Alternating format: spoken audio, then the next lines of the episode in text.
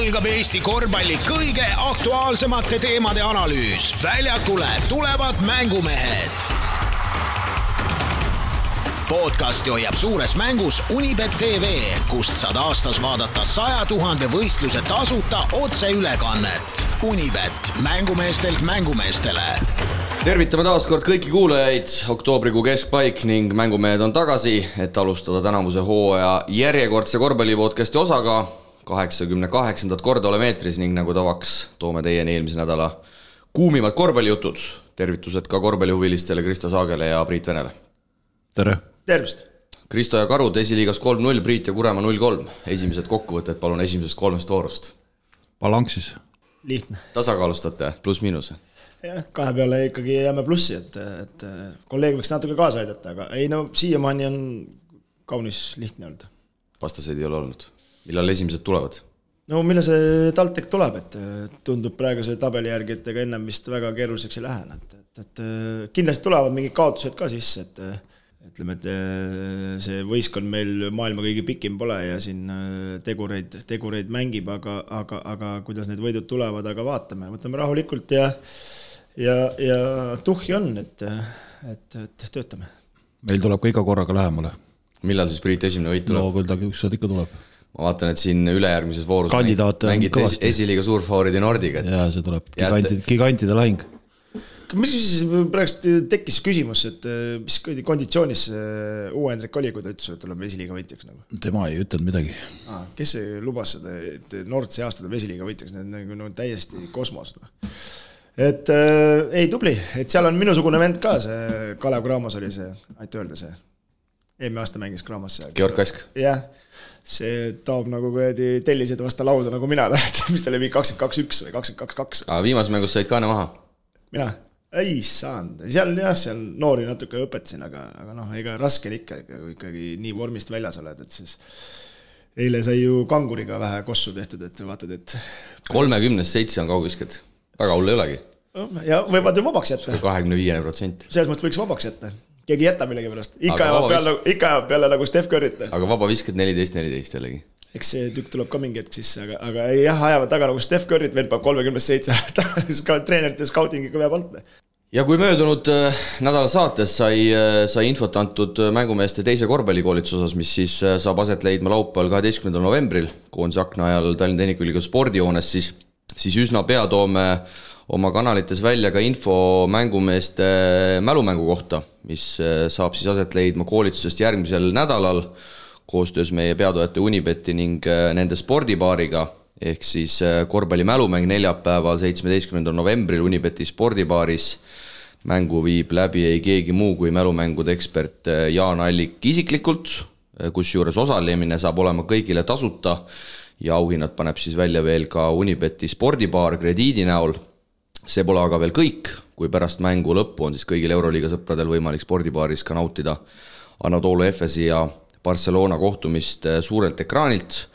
kindlasti ma usun, et saab olema esindatud ka mängumeeste koosseis ning eh, kuna Unibeti spordibaar pole justkui kummis, siis kindlasti on ka võistkondade arv piiratud, mistõttu hoidke meie kanalitel silma peal ning registreerige aegsasti.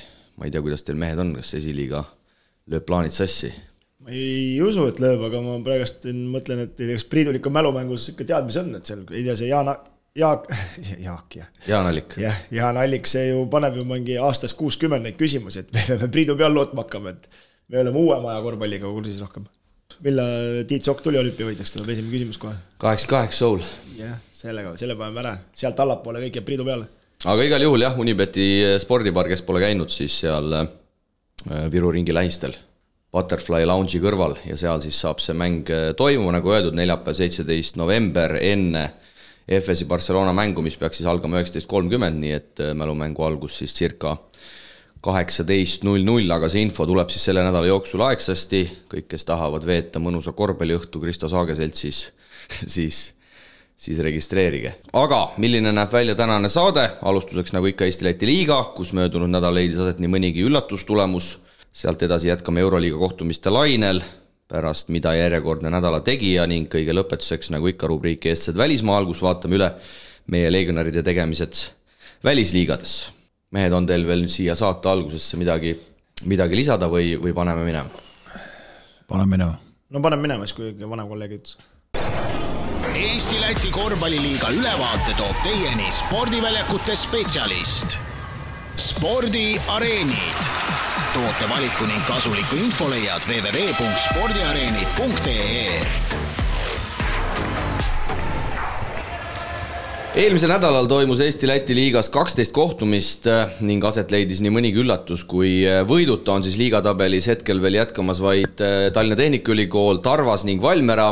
alustame tänase saate esimest rubriiki kõnega stuudiost välja, kui oleme kinni püüdnud möödunud reedel siis debütandi Keila eesotsas esimese ajaloolise võidu ja ühes sellega ka korraliku dušišahmaka kätte saanud Peep Pahvi enda.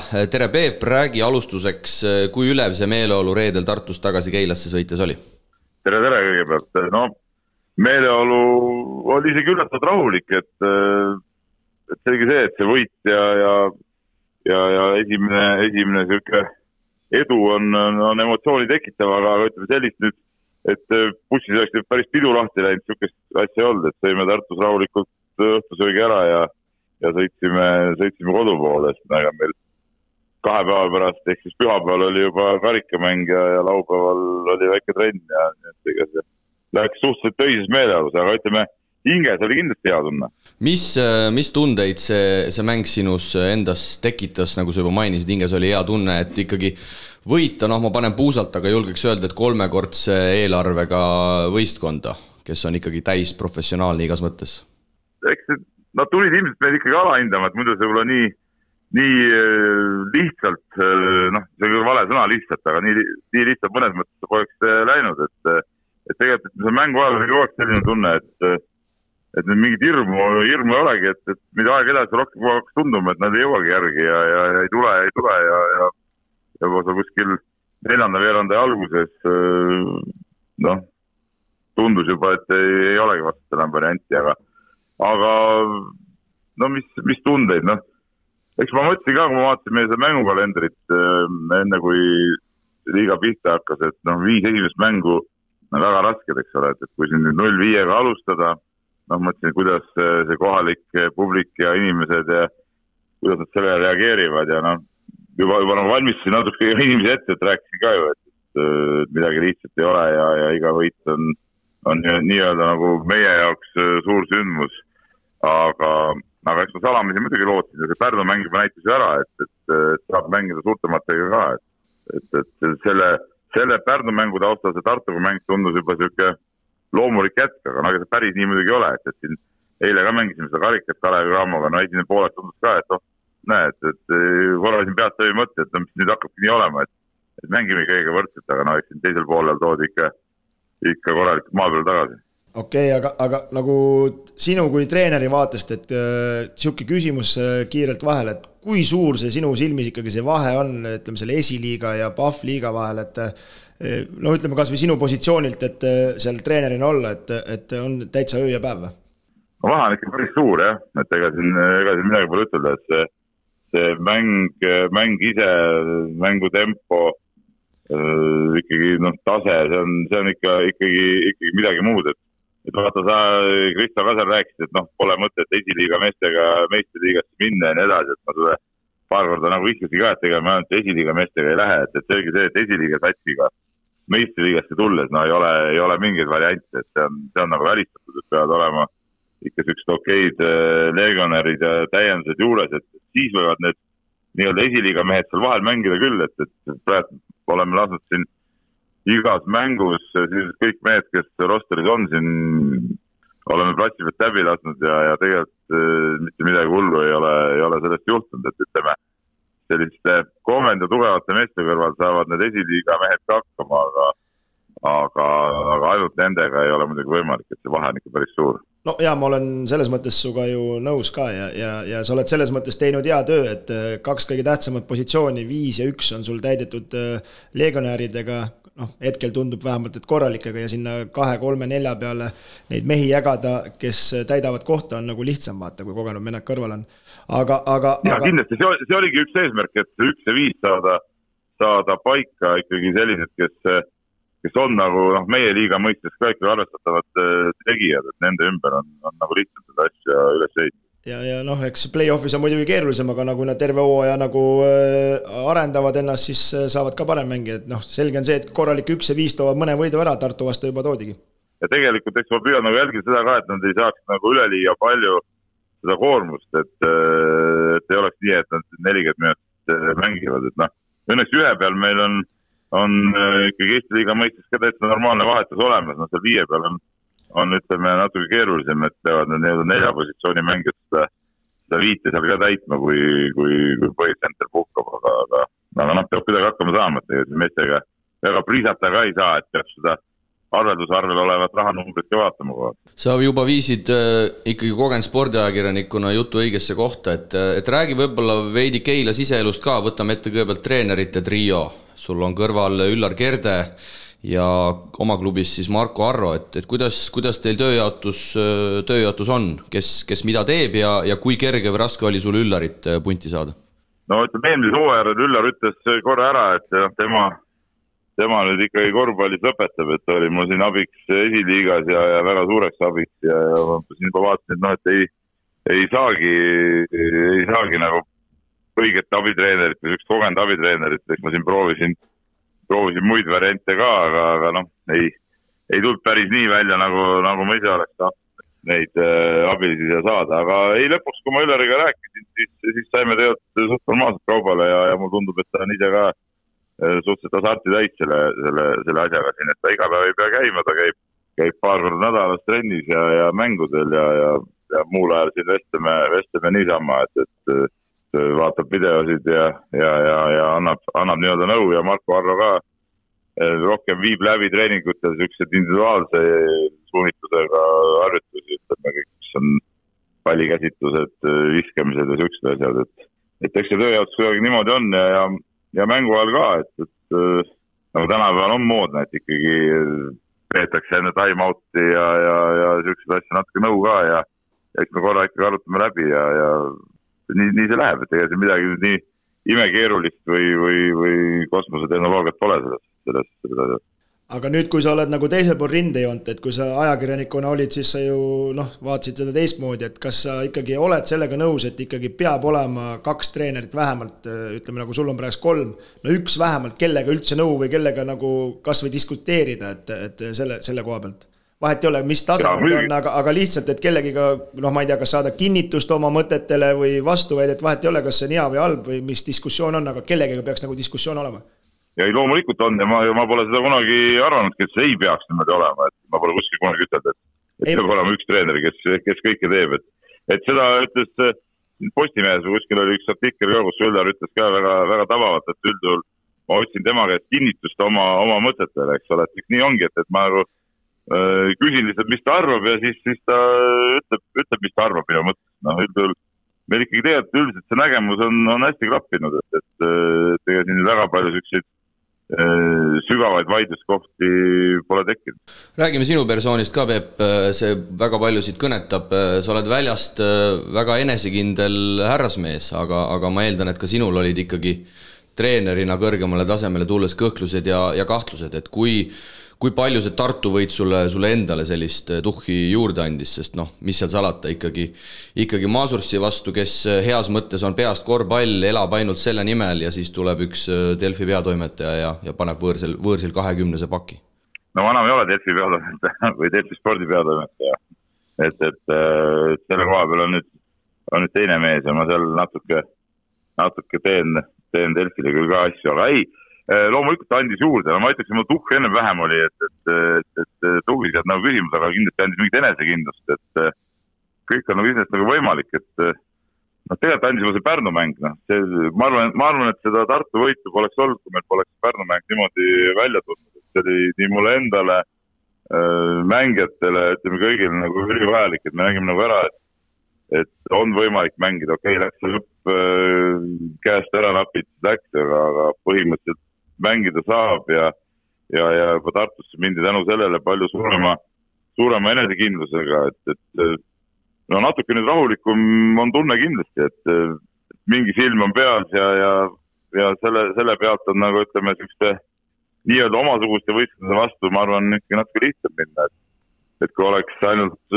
palankad tabelid ja siis tulevad need lihtsurelikega mängud, siis, siis, siis oleks võib-olla see pinge ja, ja surve natuke suurem tead. või noh, mis, mis, mis lihtsurelikega tegelikult ütleme, ega see aasta ütleme, see tasemete vahe võib-olla see Prometi kõrvale jätta, ega tasemete vahe nii suur ka ei ole, okei okay,, noh, Kalev eile näitas meie peal ära muidugi, et kui nüüd niisugust agressiivset kaitset ja survet teha, et siis, siis võib-olla siin noortematel metsa on raske, aga, aga tervikuna ütleme, see punt on ikka tasemelt äh, võib-olla ühtlasem kui, kui varem, mulle tundub, esimeste, esimeste ringi voorude põhjal räägigi võib-olla sellest eilsest karikamängust, äh, paratamatult see karikas on meil praegu sellises vaeslapse osas, need mängud kuidagi, kuidagi jäävad märkamatuks, esimese veerandi võidate ja ja juhite ühel hetkel mängu lausa üheteistkümne punktiga, nagu sa ka ütlesid, arvasidki, et kas nüüd nii hakkabki olema, aga, aga teisel poolel, mis seal siis oli, sa juba mainisid, et Cramo pani, pani kaitses juurde, et mille pealt teid ära kägistati? Kõigepealt ma ütlen selle karika kohta, et see on täielik jura muidugi, et niimoodi, niimoodi seda siin vahepeal mängitakse, et põhimõtteliselt mängime siin Cramoga äh, sisuliselt äh, kolm mängu järjest või noh, võib-olla siin üks mäng tulebOgrega äh, vahele, aga, aga sellisel kujul äh, sellisel hetkel, noh, see on nagu, nagu mingi lisakohustus, et, et vaene, vaene Kalev Cramo, kes mängib Euroopat ka ja siis me otsime siin seda, neid päevi, et kus, kuhu saaks need karikamängud ka panna, et, et siin tuleks, et karikas on tore asi, ta annab mänge juurde, aga sellisel kujul on ta jälle mingi õudne punnitamine, et, et, et peaks, peaks natuke sügavamalt läbi mõtlema, kuidas, kuidas seda karikat korraldada, et kas, kas teha ikka kindlalt enne, enne hooaja algust või, või või teha seal vahepeal, nii nagu siin need suuremad Euroopa riigid teevad, et mingi kuus paremat või kaheksa paremat saavad mingi, mingi miniturniiri, et, et, et siin nagu mõttekohti on. Aga mm, eilse mängu kohta jah, ütleme alguses meil noh, sujus kõik, kõik umbes nii nagu Tartus, et, et viskad läksid sisse ja, ja kohad tekkisid ja ise liikusime hästi ja, ja, ja kõik oli okei okay,, aga, aga ütleme teisest poolajast, no ütleme tegelikult isegi teise veerandaja, ütleme seal teisest poolest juba, kui, kui Kalev järgi tuli ja, ja, ja poolajaks oli sisuliselt viik, et, et eks nad seda kaitset äh, muutsid agressiivsemaks ja mängisid äh, kogu aeg veapiiril ja, ja, ja kui, kui kogu aeg veapiiril äh, mängida ja, ja survet anda, ütleme vähem kogenud meestele, siis, siis tekib paratamatult selline, selline kramp, et, et et ei tulnud enam välja ja visked ka ei läinud, isegi noh, vabu kohti tekkis küll tegelikult, aga, aga visked on teisel poolel sisse läinud ja ja kui ma vaatan siin, mul on isegi protokoll siin omal, omal laua peal eilsest jäänud, et noh, kui viskad, viskad eh, kahekümne viie prossa kolmeseid ütleme Graamo vastu, siis noh, ütleme visked on meie võistkonna suhteliselt oluline osa, siis, siis nagu võita on, on ülimalt keeruline no hooaeg on muidugi pikk ja, ja nii edasi, aga vaatame korra veel äh, ka tagasi, et, et kas sa said kõik need mängijad, eestlased, keda sa soovisid ja, ja ka välistäiendused sinna Keilasse vastavalt rahakotil, nagu sa mõtlesid? või jäi midagi näppude vahelt, läks ära ka?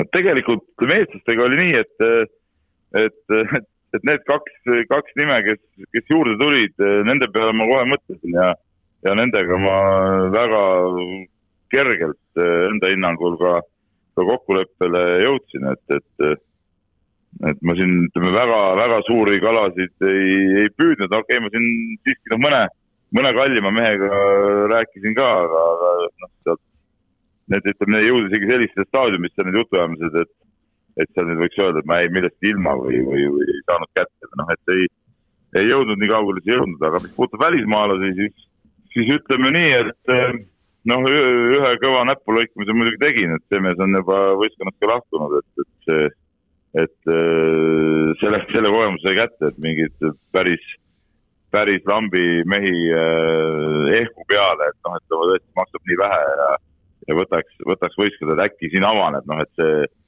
päris nii ikka ei, ikka ei käi, et ütleme, ülejäänud kolm meest, kes praegu võistkonda on jäänud, olid ikkagi, ikkagi sellised, kelle kohta oli, oli piisavalt infot olemas ja ja, ja teada, et, et, et neid, neid tasub võtta ja nendega õnnestus ka kaubale saada, et ütleme, tsentri Mate Radunitsiga oli siin pikemaid äh, läbirääkimisi, et algusest ütles meile isegi ära ja ja läksin sisuliselt juba ühe teise klubi juurde ja, ja siis ikkagi lõpuks, lõpuks äh, jõudis uuesti ringiga meie juurde tagasi ja, ja siis tegime kiirelt, kiirelt selle kokkuleppe ära, et, et äh, praegu ma selle välismaalaste valikuga olen, olen igatahes rahul ja et kui siin tuleme nagu meie naabrimehe Vitolsi juurde, et kui eelmine aasta ütlesid, et ta on nagu prügi ja Gramosse ei, ei sobi, siis äh, Keilasse sobib hästi või? no siia sobib ta väga hästi, ütleme selles suhtes äh, noh, ütleme ongi kaks erinevat asja, et kas sa mängid Gramoga VTB-d või sa mängid siin, siin seda Eesti-Läti liigat, et VTB-s ja, ja Gramos ta tõesti ei paistnud ühestki otsast välja ja oli, oli nagu väga-väga-väga varjus ja tundus, et ei, ei klapi sinna kohe, kohe mitte. aga ütleme, see, mis ta siin teeb ja see, mis trennis teeb ja kuidas ta, kuidas ta siin noorte kuttidega suhtleb ja, ja neid aitab ja see on, see on nagu väga, väga suurepärane. et äh, jah, ütleme ütleme, erinevates võistkondades äh, mängijad paistavad välja erinevalt, et, et siin, siin ta on küll väga, väga, väga õiges kohas. aga kui sul see otsus tuli sinna Eesti-Läti liigasse minna nagu kõrgemasse seltskonda, kas kohe oli sul Vitols mõttes või, või olid mingid teised tagamängijad või mis? ei, mul otseselt kohe mõttes ei olnud, et, et äh, ma siin ühe agendiga tegin ka koostööd ja, ja, ja vaatasime, mis siin, mis siin turul on ja, ja ütleme, aga, aga Vitos oli oli sisuliselt äh, üks esimesi mehi, kes, kes nii-öelda sõelale jäi ja, ja kellega sai ka suhteliselt ikkagi, ikkagi kiiresti ära tehtud, et siin oli, ütleme, kaalumisel oli tema ja, ja üks teine Läti, Läti tagamängija, aga, aga otsustasin Vitossi kasuks ja ma seda praegu ei, ei kahetse. no miks sa siis Peep Elksnist ei tahtnud? ma tahtsin just sama küsida, et teine sai sai ei olnud, ei olnud Elksnisega, ma see. jumala, ega sa ometi Kaufmannis ei olnud siis? rohkem ei ole lätlasi, sa ei tea rohkem lätlasi? no ma siiski tean rohkem lätlasi, see Läti, see mees mängib praegu Eesti-Läti liigas ka, las olla. aa, Kluditisest räägid, õigus. jah, vot nii. Pe... ise rääkisite, ise rääkisite ka saates, et ta on piiril. õigus, õigus, aga Elksnise jutt, nimi vist käis ka mingil hetkel läbi või? no ta, ta oli meil listis ja, ja oli ka seesama Kaufmannis oli, oli, oli pakkumises, aga, aga ma neid kumbagi tegelikult ei, ei kaalunud jah, Kaufmannis äh, kuulajatele infoks peaks tänasel päeval olema Kreeka esiliigas, aga, aga sa rääkisid, Peep, et ameeriklane Richard Laku, huvitava nimega mees siis on võistkonnast lahkunud, kas, kas see tähendab, et uks on kellegi jaoks veel avatud või, või pigem ikkagi praegu lähete sama pandega edasi? ei no ütleme, hoiame silmad ja kõrvad lahti, et tegelikult meil ikkagi niisuguse neli, pool viis positsiooni peal oleks, oleks ikkagi kedagi, kedagi tarvis, et samas me peame nagu vaatama seda klubi majanduspoolt ka, et, et me saaks, saaksime ikka hooaja lõpuni ilusti, ilusti hakkama, et aga no mulle tundub, et kui mitte kohe, siis, siis mingi aeg me kindlasti mingi, mingi mänge sinna positsioonile toome, sest et muidu, muidu meil ikkagi see tsentri minutid lähevad liiga, liiga suureks ja, ja, ja ütleme, need vigastusohud, asjad on ka, et ta eile ka päris päris niisuguse äh, tugeva matsu seal ja tegelikult alates äh,, alates kolmanda veeranda keskpaigast tegelikult äh, mängus ei osalenud enam, et, et äh, et äh, kindlasti on sinna, sinna positsiooni on tarvis mingit, mingit tugevust. ühest kolmekümne kuue aastasest härrasmehest tahaks ka veel rääkida, no Kaido Saks on vähemalt siin esimeste mängudega küll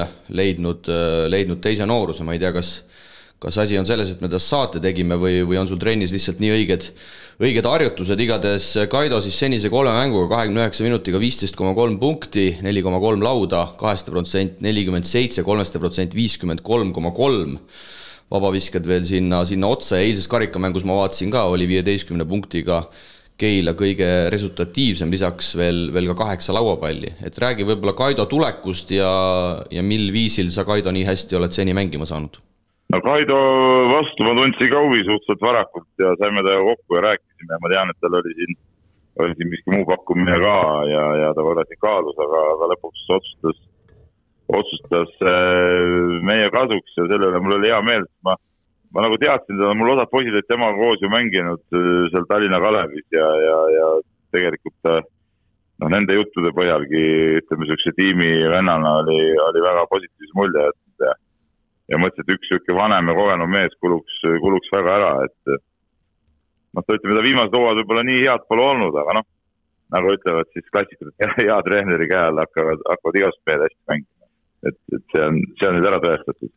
aga ei, tegelikult Kaido on, on tegelikult super, et ma sellises vanuses öö, omada veel sellist ka füüsist ja vastupidavust, okei okay,, ega ta mingi jõujuurikas ei ole, aga ta jaksab nagu mängida, et vaatan eilegi mängis noh, olude sunnil, kuna meil see pikk langes välja, siis, mängis seal üle kolmekümne kolme minuti, et, et, et ähm, ta nagu tunneb ennast minu arust nagu mõnusalt praegu ja, ja seda on, seda on nagu mängust ja platsil olekust näha ka, et ta on ka niisugune vend, kes, kes neid noori, noori ikkagi utsitab ja aitab ja, ja ja, ja selles suhtes on tast väga palju abi, et, et loomulikult tema vanuses ei pea kõikides trennides enam osalema, aga aga ta ikkagi käib ka päris, päris, päris palju käib, käib kohal minu arusaamade järgi rohkem, kui ta siin Tarvas käis, et, et, et võib-olla, võib-olla sellest on abi olnud ja mis, mis veel aitab muidugi kaasa, ta tegi, ta liitus ka võistkonnaga ikkagi juba augustis, et ta tegi kaasa ka selle hooajalise niisuguse äh, kogu see füüsilise selle ettevalmistuse, et, et ma arvan, et see ikkagi midagi andis ka juurde.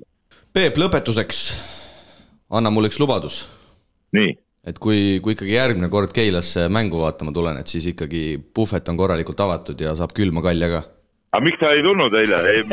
eile oli külmkapp oli püsti, vaat te olete seal saates ka siuksed head mehed, ma nüüd otse saates teen teile natuke siin äh, väikse rihmutuse ka. pane julgelt. et, et, et te nagu äh, ajate seal mingit pada kokku, eks ole, noh eriti Saage muidugi, noh tema, ta räägib üldse igast udujuttu, aga, aga noh, sulle, sa oleks võinud alati küsida mu käest enne seda, et kuule, miks teil ei olnud seda, teist või kolmandat, no näe, külmkapp ei jõudnud kohale esimeseks mänguks, sellepärast oli, olid, äh, olid joogid äh, äh, soojad ja, ja, ja, ja oli seal, ütleme, suupütsete osas ka väike möödarääkimine nii-öelda tarnijaga, nii et, et eile olid kõik asjad olemas miks, ja, ja, ja miks Peep kaardiga maksta ei saanud? kaarditerminal jäi sinu juurde, sinu juurde koju? sellepärast, et jah, kaarditerminali ka ei jõudnud tellida, tegelikult selle pealt läheme õhtul ka vaatama mingi päev enne seda alles, et, et oi pagan, et peaks sellega tellima, aga ütleme, kui, kui seda pangast võtta, siis seal läheb, läheb veidike sellega aega ja, ja lõpuks, lõpuks jäi nii nagu jäi. No, aga miks, miks inimesel ei või sularaha olla? ei, kuule, selge, selge, Peep.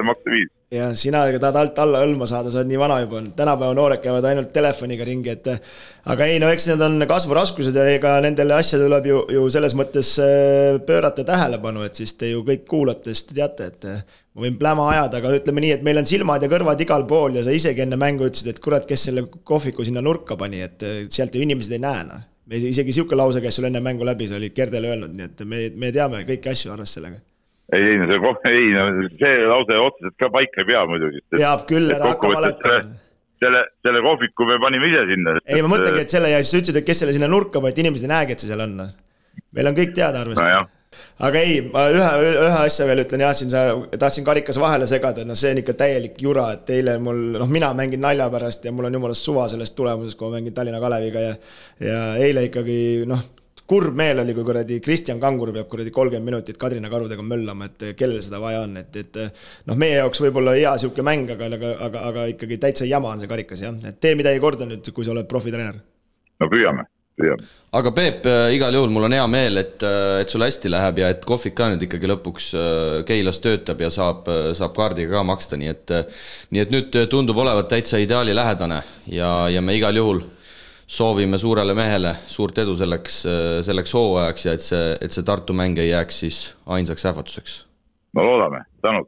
Peep Pahviga Pahv liigas siis, jutud, jutud otse-eetrist, Pahvi päevikut sel hooajal kahjuks enam ei ei ole, aga vast teised mehed äh, ajavad korda, no kas see ikkagi on natukene, natukene nii-öelda muigele ajav, äh, muigele ajav, et, et ikkagi Keila läheb Tartusse, eks nagu ma mainisin, Nikolai Mazurs ikkagi täielikult oma elu korvpallile pühendunud, maksimaalselt proff, kõik on ka väga õige, eks VTB klubid läbi käinud. Ja siis tuleb endine, endine peatoimetaja Pahv, eks, ja krutib äh, kahekümnega ja hea, et see vahe sinna kolmekümne peale vahepeal vahepeal isegi ei, ei läinud, et, et head kuulajad, Priit on meil ka endiselt saates olemas, et, et on, on natukene Priit muigel ajav?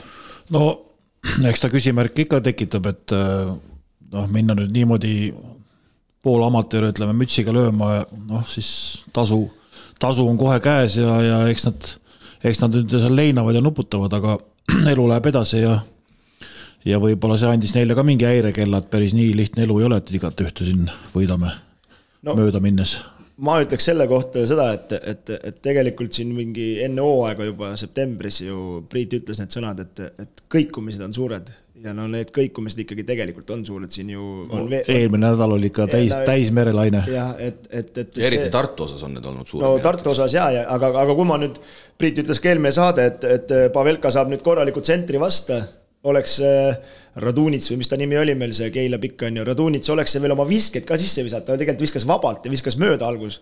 noh, seal ei olnud ju absoluutselt varianti, et, et, et müts maha selles mõttes ja ja, ja Tartu mängib niisugust akadeemilist korvpalli minu silmis äh, ja siiamaani need kolm võitu, mis nad saanud on, on maa-alaga saanud selle Pavelka sinna püsti pannud, vastased ei viska sisse. taha või ei taha, ega see käekiri ikkagi Peep Pahvil on äh, noh, esimese kümne minutiga vaatasin ära, no Tarvas kaks noh üle ja peale ja tuhhi ja värki ja, ja kui kukkuma hakkab, ega seda rongi enam seisma ei pane, noh. ja, ja siin äh, ikkagi peavad Tartu mehed kõvasti peeglisse vaatama ja, ja, ja no mingi eneseuhkus võiks ka olla, et no mina isiklikult mängijana oleks küll ülinärvi läinud, kui mingi pahv tuleb ja hakkab lammutama, seal ei näinud ühtegi noh, lihtsalt tiksusime ära, saime kahekümnega. no Tartul hetkel ikkagi, mis ka hooaja algul päris hooaja algul silma paistis, on see, et, et mingil hetkel tagantliinist nagu ei tule üldse mitte midagi ja ei ole seda mängu korraldamist ja ei tule punkte ja ja, ja see mäng jääb seisma ja noh, ega, ega me ei saa üle ega ümber, et see kodune kaotus Valmerale kahe, kahekümnega, et see oli ka niisugune märk, mis näitabki, et, et et midagi seal sees nagu ei klapi ja vahepeal nagu äh, saadi siin paar päris kindlat võitu, aga kukuti ikka täpselt sama koha peal tagasi, nii et, et mõtteainet on neil kõvasti. no kui me võtame nüüd järjestikused kolm mängu, Valmiera miinus kakskümmend. ei, miinus kakskümmend seal ei olnud, see oli miinus. no lõpuks ei, no vahet ei ole, see kontrollmäng on ju, see kontrollmäng, aga no ütleme, polnud varianti, on ju.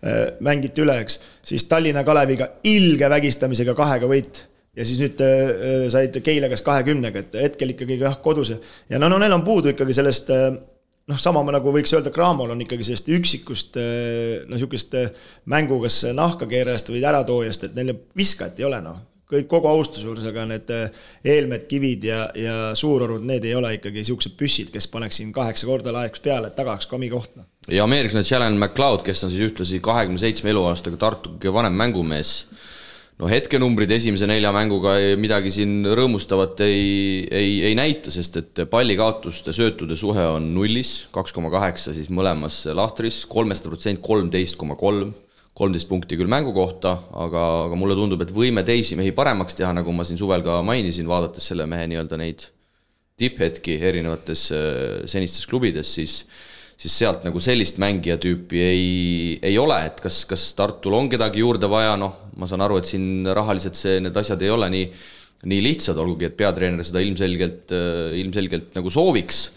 Aga, aga noh, võib-olla siis Hagins tagasi tuua, kes siis Itaalia esiliigast on juba kinga saanud, tahta tagasi mängijat, kes sul ikkagi võistkonnakaaslastele kallale läheb mingitel hetkedel platsiväliselt, siis ma arvan, et ma arvan, et see ei ole ka ilmselt no, õige tee ja ma usun, et Tartuga ei mõtle selle peale otse. no ma mõtlen selles mõttes sama tüüpi mängijat oleks, ma arvan, neil vaja, noh, selles mõttes, et kui praegust antakse see pall lihtsalt tuimalt Pavelkale alla ja kui teeb ära, on hästi, jookseme koju tagasi, on ju, aga, aga noh, eks see Rosenthal peab ka ju juurde panema, et niisama edasi-tagasi joostes ja Pavelkale söötu panemiseks, see, see nagu ei ole see, noh. no ma, kui me kerime nüüd seda linti natuke tagasi sinnamaani, kui, kui Masur sai ju eelmine aasta Ogrest vabaks, siis siis Ogres on täp-, täpselt samasuguseid nagu mängijaid võtnud ja, ja ei saanud ta ka eelmine aasta nendega seal hakkama.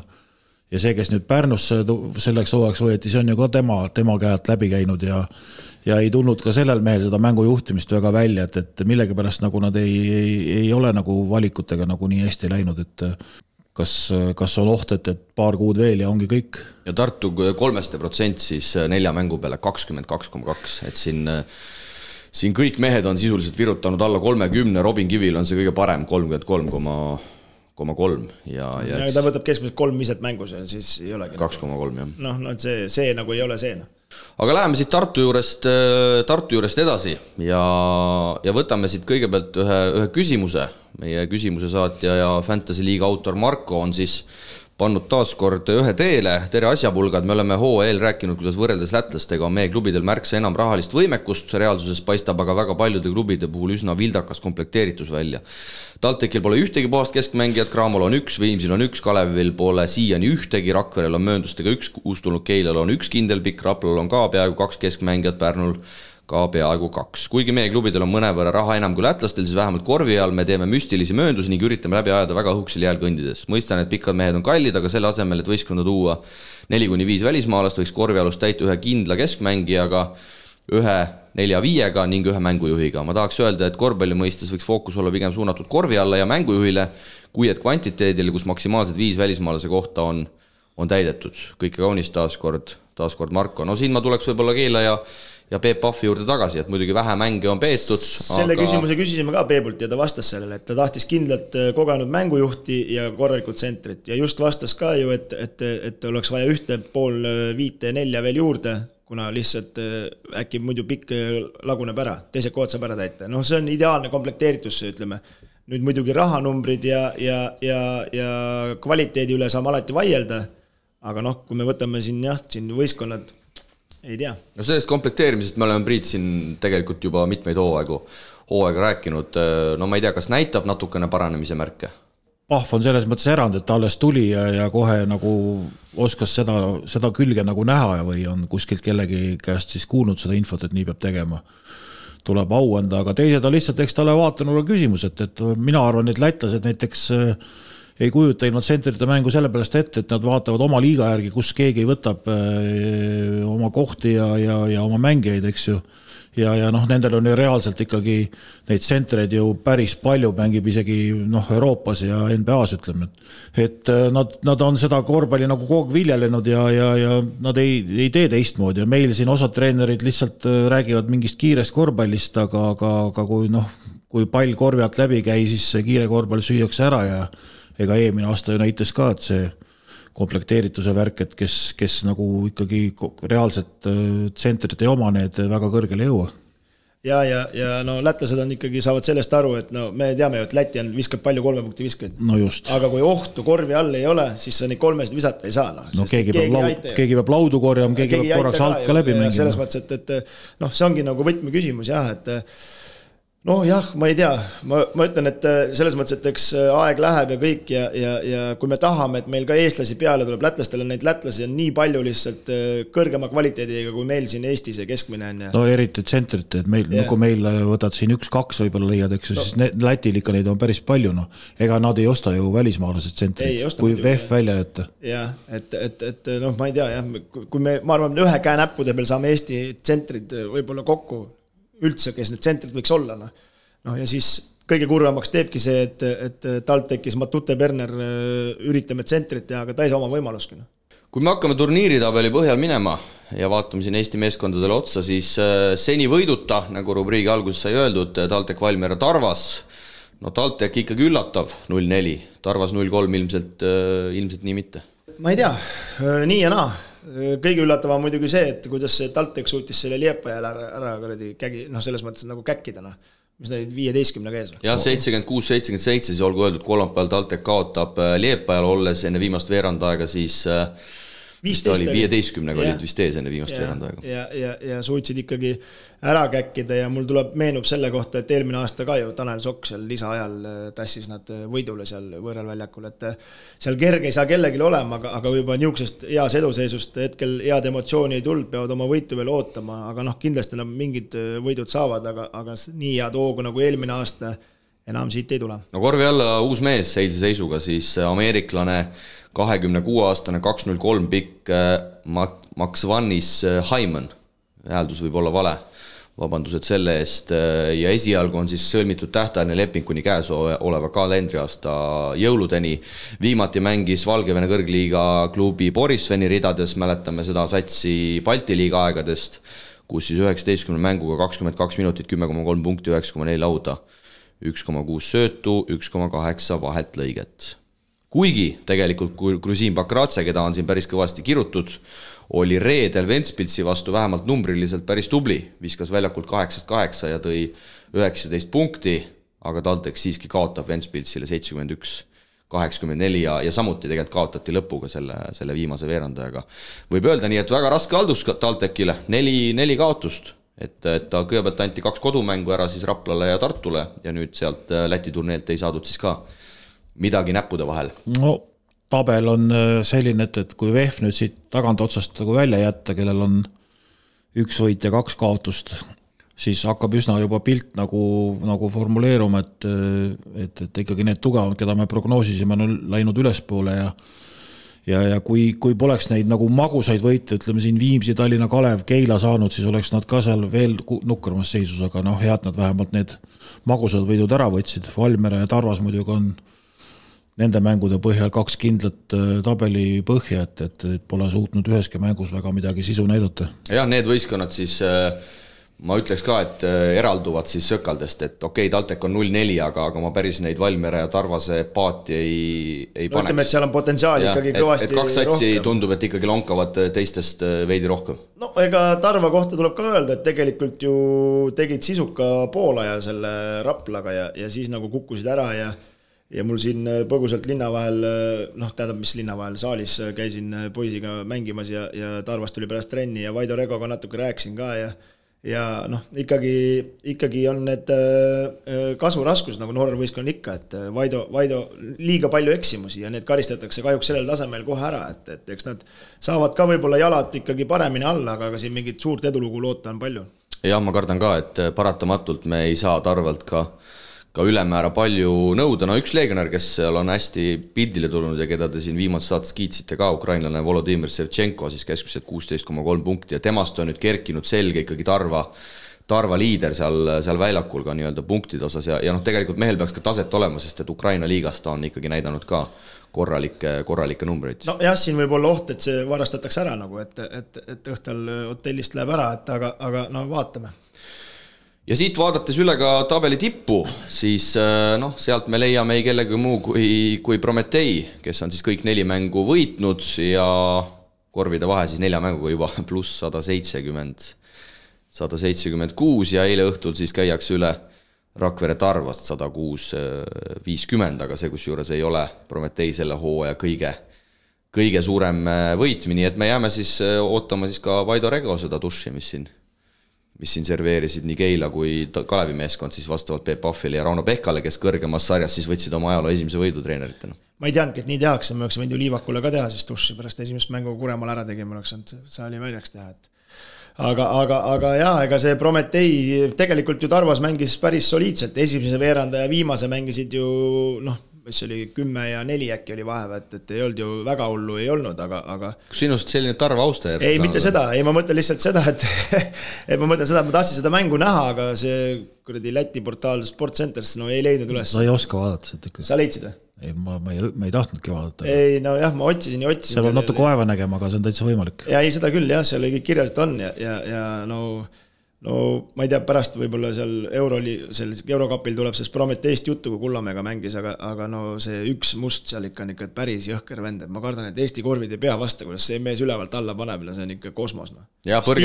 Ta oli? jaa, põrget, põrget poisil on ja, ja Prometheus siis äh, laupäeval mängib VEF-iga ja lõppnumbrid kaheksakümmend üks, seitsekümmend üks, aga aga kõik, kes seda mängu jälgisid, siis tegelikult see, see vahe oli seal suurem, et VEF viimase veerandajaga vähendab selle vahe sinna kümne peale, tegelikult oli seal ikkagi kolmandal veerandajal juba see vahe kakskümmend, ehk siis ma arvan, et me saime laupäeval ka selguse, et, et siin, siin liigas vist Prometee. no üsna sarnane mäng oli nagu Lietkaabelisega mängisid, et niisugune hoiti, hoiti seda vahet. nii palju kui vaja pingutati. aga ega lähemale ka ei saanud ja, ja ikka mingid, mingid lõigud olid ikka, ikka no füüsiliselt ega väga muljetavaldavad, et kui see minek sinna rünnakule on, siis on ikka, ikka seda jõudu on ikka kõvasti. aga hea sats on tegelikult, et me siin küll küll võib-olla pelgasime, et, et lähevad siit Eesti-Läti liiga pealt seda Eurocupi mängima, aga, aga Tšehhist peatreeneri, vabandust, Iisraeli peatreeneri Ronen Ginsburgi käe all ikkagi, kes on siis ka äh, kui ma ei eksi, Tšehhi koondise peatreener, et ähm, näitavad väga, väga head mängu ja, ja tundub, et just selline fookus ka nendes Eesti-Läti liiga mängudes on väga päris korralik, väga korralik jah, sest et kui nad ikkagi siin taovad viiekümnega järjest kõiki, siis see näitab, et seal ikkagi väga jalga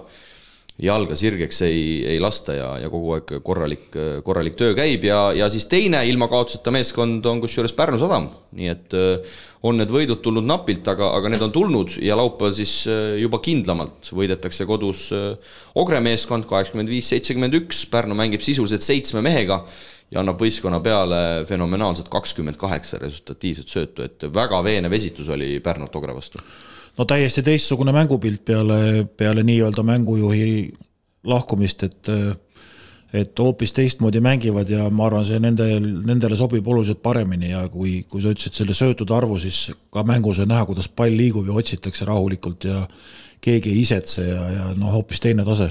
natukene murekoht on see, et mänge on palju, et, et võib-olla neid päris mängumehi on nagu vähe, aga, aga üsna hästi on nagu aega jaotatud ja, ja austraallane ka veel jala alla võtab uuesti, pidi kolmapäevaks võtma, et siis kaheksa-üheksa mehega mängivad selle ära küll jah, et võib-olla Pärnu puhul on nagu see nii konarlik algus oli siin, et, et nüüd on ikkagi see euromäng äh, Portoga ja, ja nüüd see mäng siis ikkagi päris äh, sümpaatselt ja agressiivselt ja nauditavat korvpalli. noh, Mihkel Kirves on võtnud selle endise mängujuhi koha üle, et, et toimetab üle välja ja vastased ei ole selleks siiamaani valmis olnud. ja ma ütlesin ka, Anukiga siin rääkisin mõni päev tagasi telefonis ja ütlesingi, et võib-olla näitad äh, Euroopa korvpallile uut suunda, et me teame küll, et Mihkel Kirves on neid rünnakuid siin ju ka Iko Rannula käe all üles võtnud, aga, aga võib-olla Mihkel jääbki nüüd mängujuhi koha peale ja ja mine sa tea, mis seal, mis seal saab, et ei, ei taha küll selles suhtes paha inimene olla, aga aga mulle tundub, et äh, võib-olla, et ilma Walkerita see, see pall isegi Pärnul no, äh, absoluutselt, absoluutselt teistsugune mängupilt ja palju no. parem ja, ja mängijad ise ka tunne, tunnevad kohe selle ära, et, et intervjuus oli oli kurb Mihkel Kirves siin mingi paar nädalat tagasi ja nüüd oli hoopis teistsugune, nii et öö ja päev no eks seal on see olukord ka, et kui sul ikkagi tuuakse noh, Volkeri kohta võime öelda kõrge klassiga mängujuht, et siis kõik hakkavad tema otsa rohkem vaatama. aga nüüd saavad kõik aru, et vastutus ongi meie enda käes nagu, et, et kõik viis meest, kes väljakul on, kõik peavad vastutama ja ja, ja, ja see hetkel toimib. ja mängivad siis pärnakad nüüd äh, teise FIBA mängu äh, Den Boschiga ehk siis äh, värske Hollandi meistriga, kes siis kaotas esimese mängu šveitslaste Freiburgile võõrsid seitsekümmend kaheksa, kaheksakümmend kolm ja olgu siis öeldud nendele, kes võib-olla Kossu asjadega nii kursis ei ole, et Pärnu siis võidab esimese ajaloolise Fiba Eurocupi alagrupi turniiri mängu üheksakümmend viis, kaheksakümmend kolm FC Porto vastu. mängujuht Andre Valker saab äh, väga karmi põlvevigastuse hooaeg kindlasti läbi ja, ja loodetavasti siis karjääri ikkagi, ikkagi mees saab jätkata, et seal vist kõik asjad nii lõhki, kui, kui üldse lõhki saavad olla. Den Boschist selle nädala vastasest äh, rääkides, siis on võidetud kõik kolm nii-öelda seda koduliiga mängu, mängitakse seal siis seda Hollandi-Belgia liigat ja, ja võideti siis äh, just nimelt laupäeval seda Leovardeni meeskonda, kellele Cramo alagrupi vastane Gröningel esimeses voorus kuuega kaotas ja Den Bosch võidab neid väga kindlalt, kaheksakümmend viis seitsekümmend, nii et äh, Pärnul seal võõrsil kindlasti mitte midagi lihtsat ees ootamas ei ole, härrased. ei no ega tal ei ole kellegiga lihtne, aga, aga esimene mäng näitas ära, et ei olnud ka lihtne vastane, aga võit tuli ja ja eks, eks, eks see skautingu osakaal on tähtis ja mida, mida hooaeg edasi areneb, seda lihtsam on neid mänge nagu saada ja, ja ja selles satsis on ka meile juba nagunii tuttavaid mängijaid, ütleme siin Vander Maars, et et, et noh, ei ole päris nagu tundmatu pilt no Annuk peaks eriti hästi Vandermaassi teadma, aga no just. aga, aga noh. Vernas Kohs. Chita Kokk on ka seal, nii et mõlemad Rapla endised äh, hollandlased, mõlemad siis äh, eurosarja esimeses mängus mängisid kakskümmend minutit, Vandermaas suutis lausa viisteist silma selle ajaga, ajaga visata, nii et selles suhtes läks võitsid esimese? Den Bosch kaotas Freiburgile viiega ah,. Okay. ja selle võrra kindlasti Den Bosch kodus on, on veel, veel näljasem, aga aga noh, ma ütlen, esimene võit on võetud, ma arvan, et ega, ega ei meie ega ka fännid võib-olla siin Pärnule pole liigseid ka ootusi peale pannud, et ikkagi esimene hooaeg seal, seal eurosarjas ja, ja ja, ja las toimetavad ja, ja vaatame, igatahes praegu küll, vaadates ka seda Ogre mängu, siis mis siis, et seal puudu jäid, aga, aga on saadud ikkagi see see masinavärk käima ja eks Pärnu eelarve ka, ma arvan, seal alagrupis kindlalt kõige väiksem, nagu siin kuulda oli, selle Porto eelarve olevat olnud seal, seal kolme miljoni kanti, et see on ikkagi päris see on ikkagi päris, päris karm vahe tegelikult. ja siit üle kohe Cramo eurosarja mängu peale, nemadki siis võitsid kolmapäeval Gröningeni kodus kümne punktiga, Kristoga kommenteerisime, mõnusad seitsesada inimest oli, oli saalis, Heiko Rannula küll, küll mänguga päris, päris rahul ei, ei olnud, aga järjekordne skalp siis võib öelda Kalev Cramole, ehk siis peatreener Matthew Otten saab siis pärast seda Cramo mängu kinga selle tüki tegi Heiko Rannula ja Kalev Cramo ära ja neid siis ootamas ees äh, sel nädalal Kiievi Budivelnik võõral väljakul ja mõlemad Eesti meeskonnad siis mängivad taas äh, kolmapäeval. Cramo mäng siis alguse kakskümmend kolmkümmend ja Pärnu peaks alustama siis kakskümmend üks äh, null null. no Budivelnik, kui ma siin koosseise laveerin, peaks olema ikkagi paberi peal selle F-alagrupi vist kõige tummisem, tummisem sats.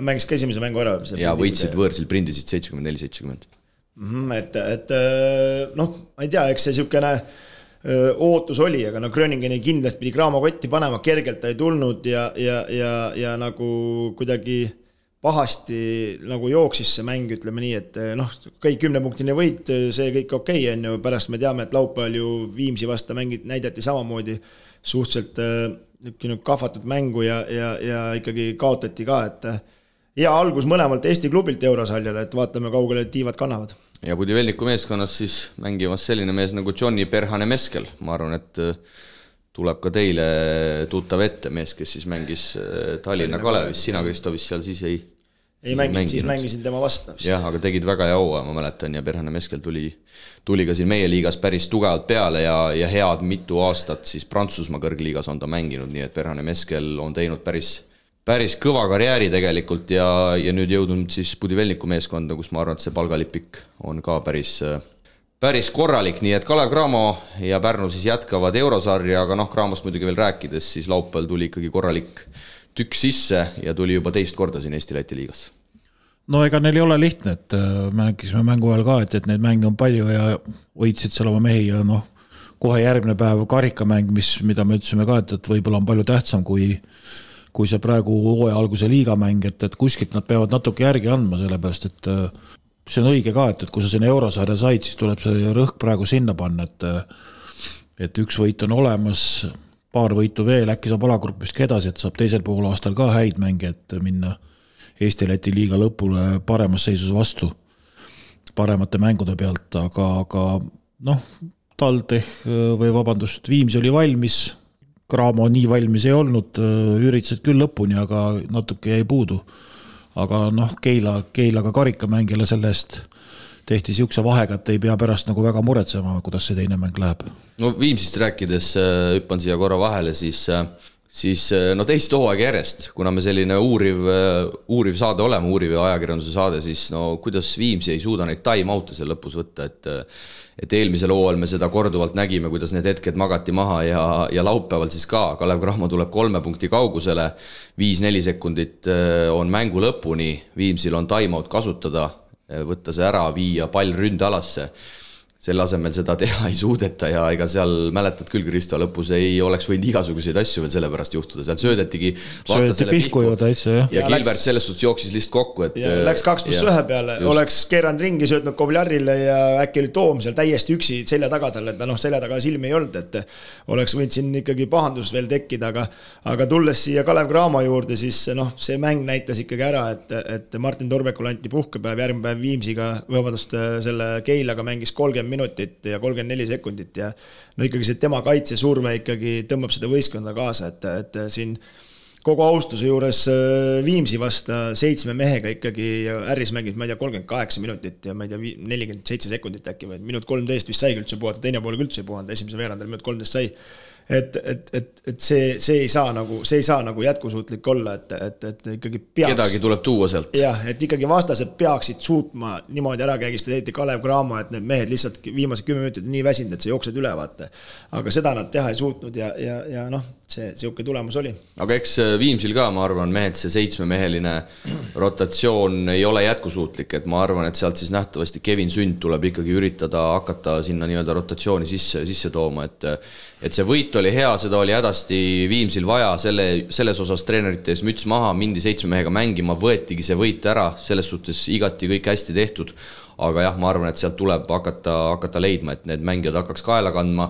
võib-olla selle arvelt tuleb isegi mõni kaotus võtta, aga, aga niimoodi seitsme mehega, noh, ühel hetkel on ribad, ribad no, taga lihtsalt. ei no selles mõttes Valdo Lipsult ei saa midagi ette heita ja treeneri brigaadile, et, et kui ikkagi Cramo pakub ja sa oled kogu aeg mängus, siis sa ei hakka riskima, et, et kindlasti nad selle lükke teevad ja ja, ja mul on niisugune väike siseinfo ka, et tegelikult taheti Topin lennuki peale panna ja, ja uus mees tuua, aga pärast niisugust mängu Kalev Cramoga ei saa nagu ära ka saata, noh et, et siis, siis peavad tegelema. jah, Malik Topini katseaeg siis äh, laupäevase mänguga Viimsis sai läbi ja Malik Topin siis, siis jääb äh, suure tõenäosusega siis hooaja lõpuni ja, ja tegi tegelikult päris, äh, päris soliidse mängu ja kolme mängu keskmiselt siis kuusteist silma seitse koma kolm äh, lauapalli. ütleme selles, kui me veel jääme sinna laupäeva mängu kinni, et siis äh, ikkagi no seal selles seitsmemeelises rotatsioonis on ka ikka kõvasti juurde panna, et noh, Siim-Markus Post on ikkagi suur null praegust noh no Aller pole ka oma viskeid ära saanud, et, et, et, et, et siit on igalt, igalt mehelt natukene juurde panna, eks, et, et. ja, ja, ja kui, kui need kõik hakkavad juurde panema, siis hakkab, saab hakata pingilt neid sund, sünde ja asju ka väljakule panema.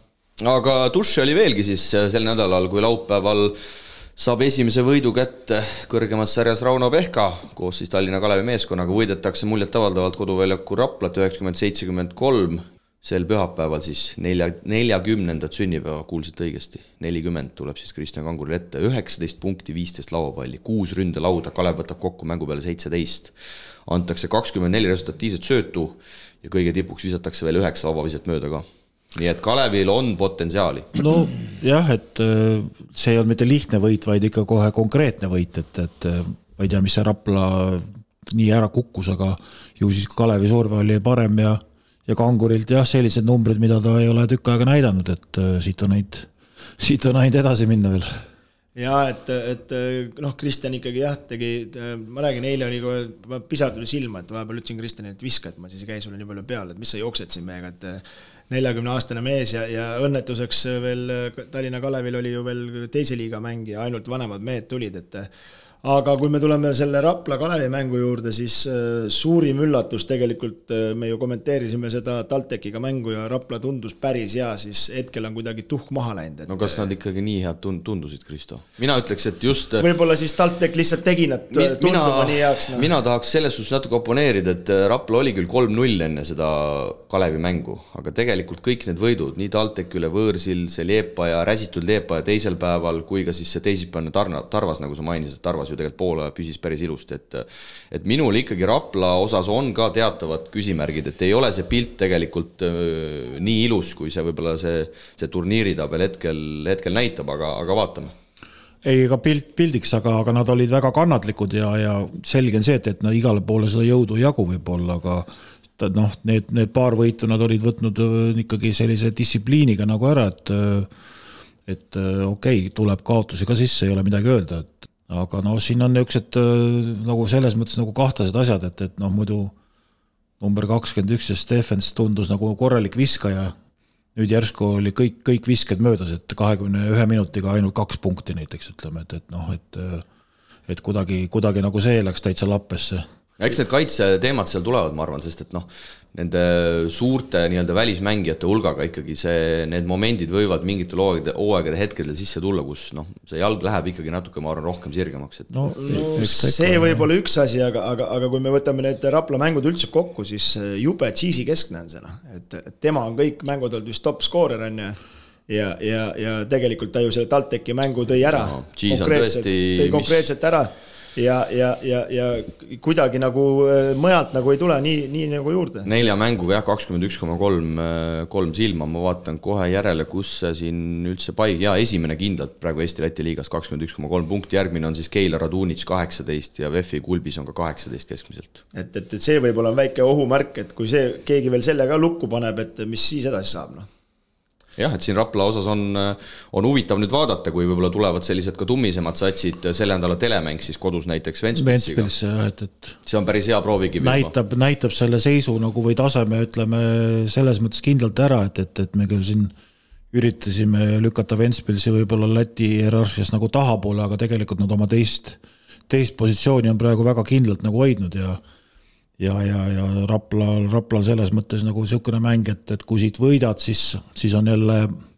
päikest rohkem ja, ja kui kaotad, siis on, siis on selline seis, et oledki nagu selle koha peal, kus sa praegu oled, et, et just see Kalevi mängu valguses, et kui see kaotus nüüd tuleb veel järgi, siis, siis ei ole asjad hästi. jah, Ventspils on võtnud kaks legionäri ja mõlemad tunduvad olevat täitsa äh, täitsa tipp-topp, mängujuht on siis äh, Puerto Rico kodakondne ja korvi alla siis üks, äh, üks ameeriklane. Ja Läti, Läti üsna tuntud tegijad Elksnis Ausseis, Medis, Šipolins, Puumeisters, Jaunsems, äh, Selakovs, nii et tõesti Ventspils on, on olnud ülesannete kõrgusel, näis, kas neil hooaja lõpuni seda seda asja jätkub, nagu me eelmisest hooajast teame, siis, siis ei ole jätkunud tegelikult ju kaks aastat järjepanu.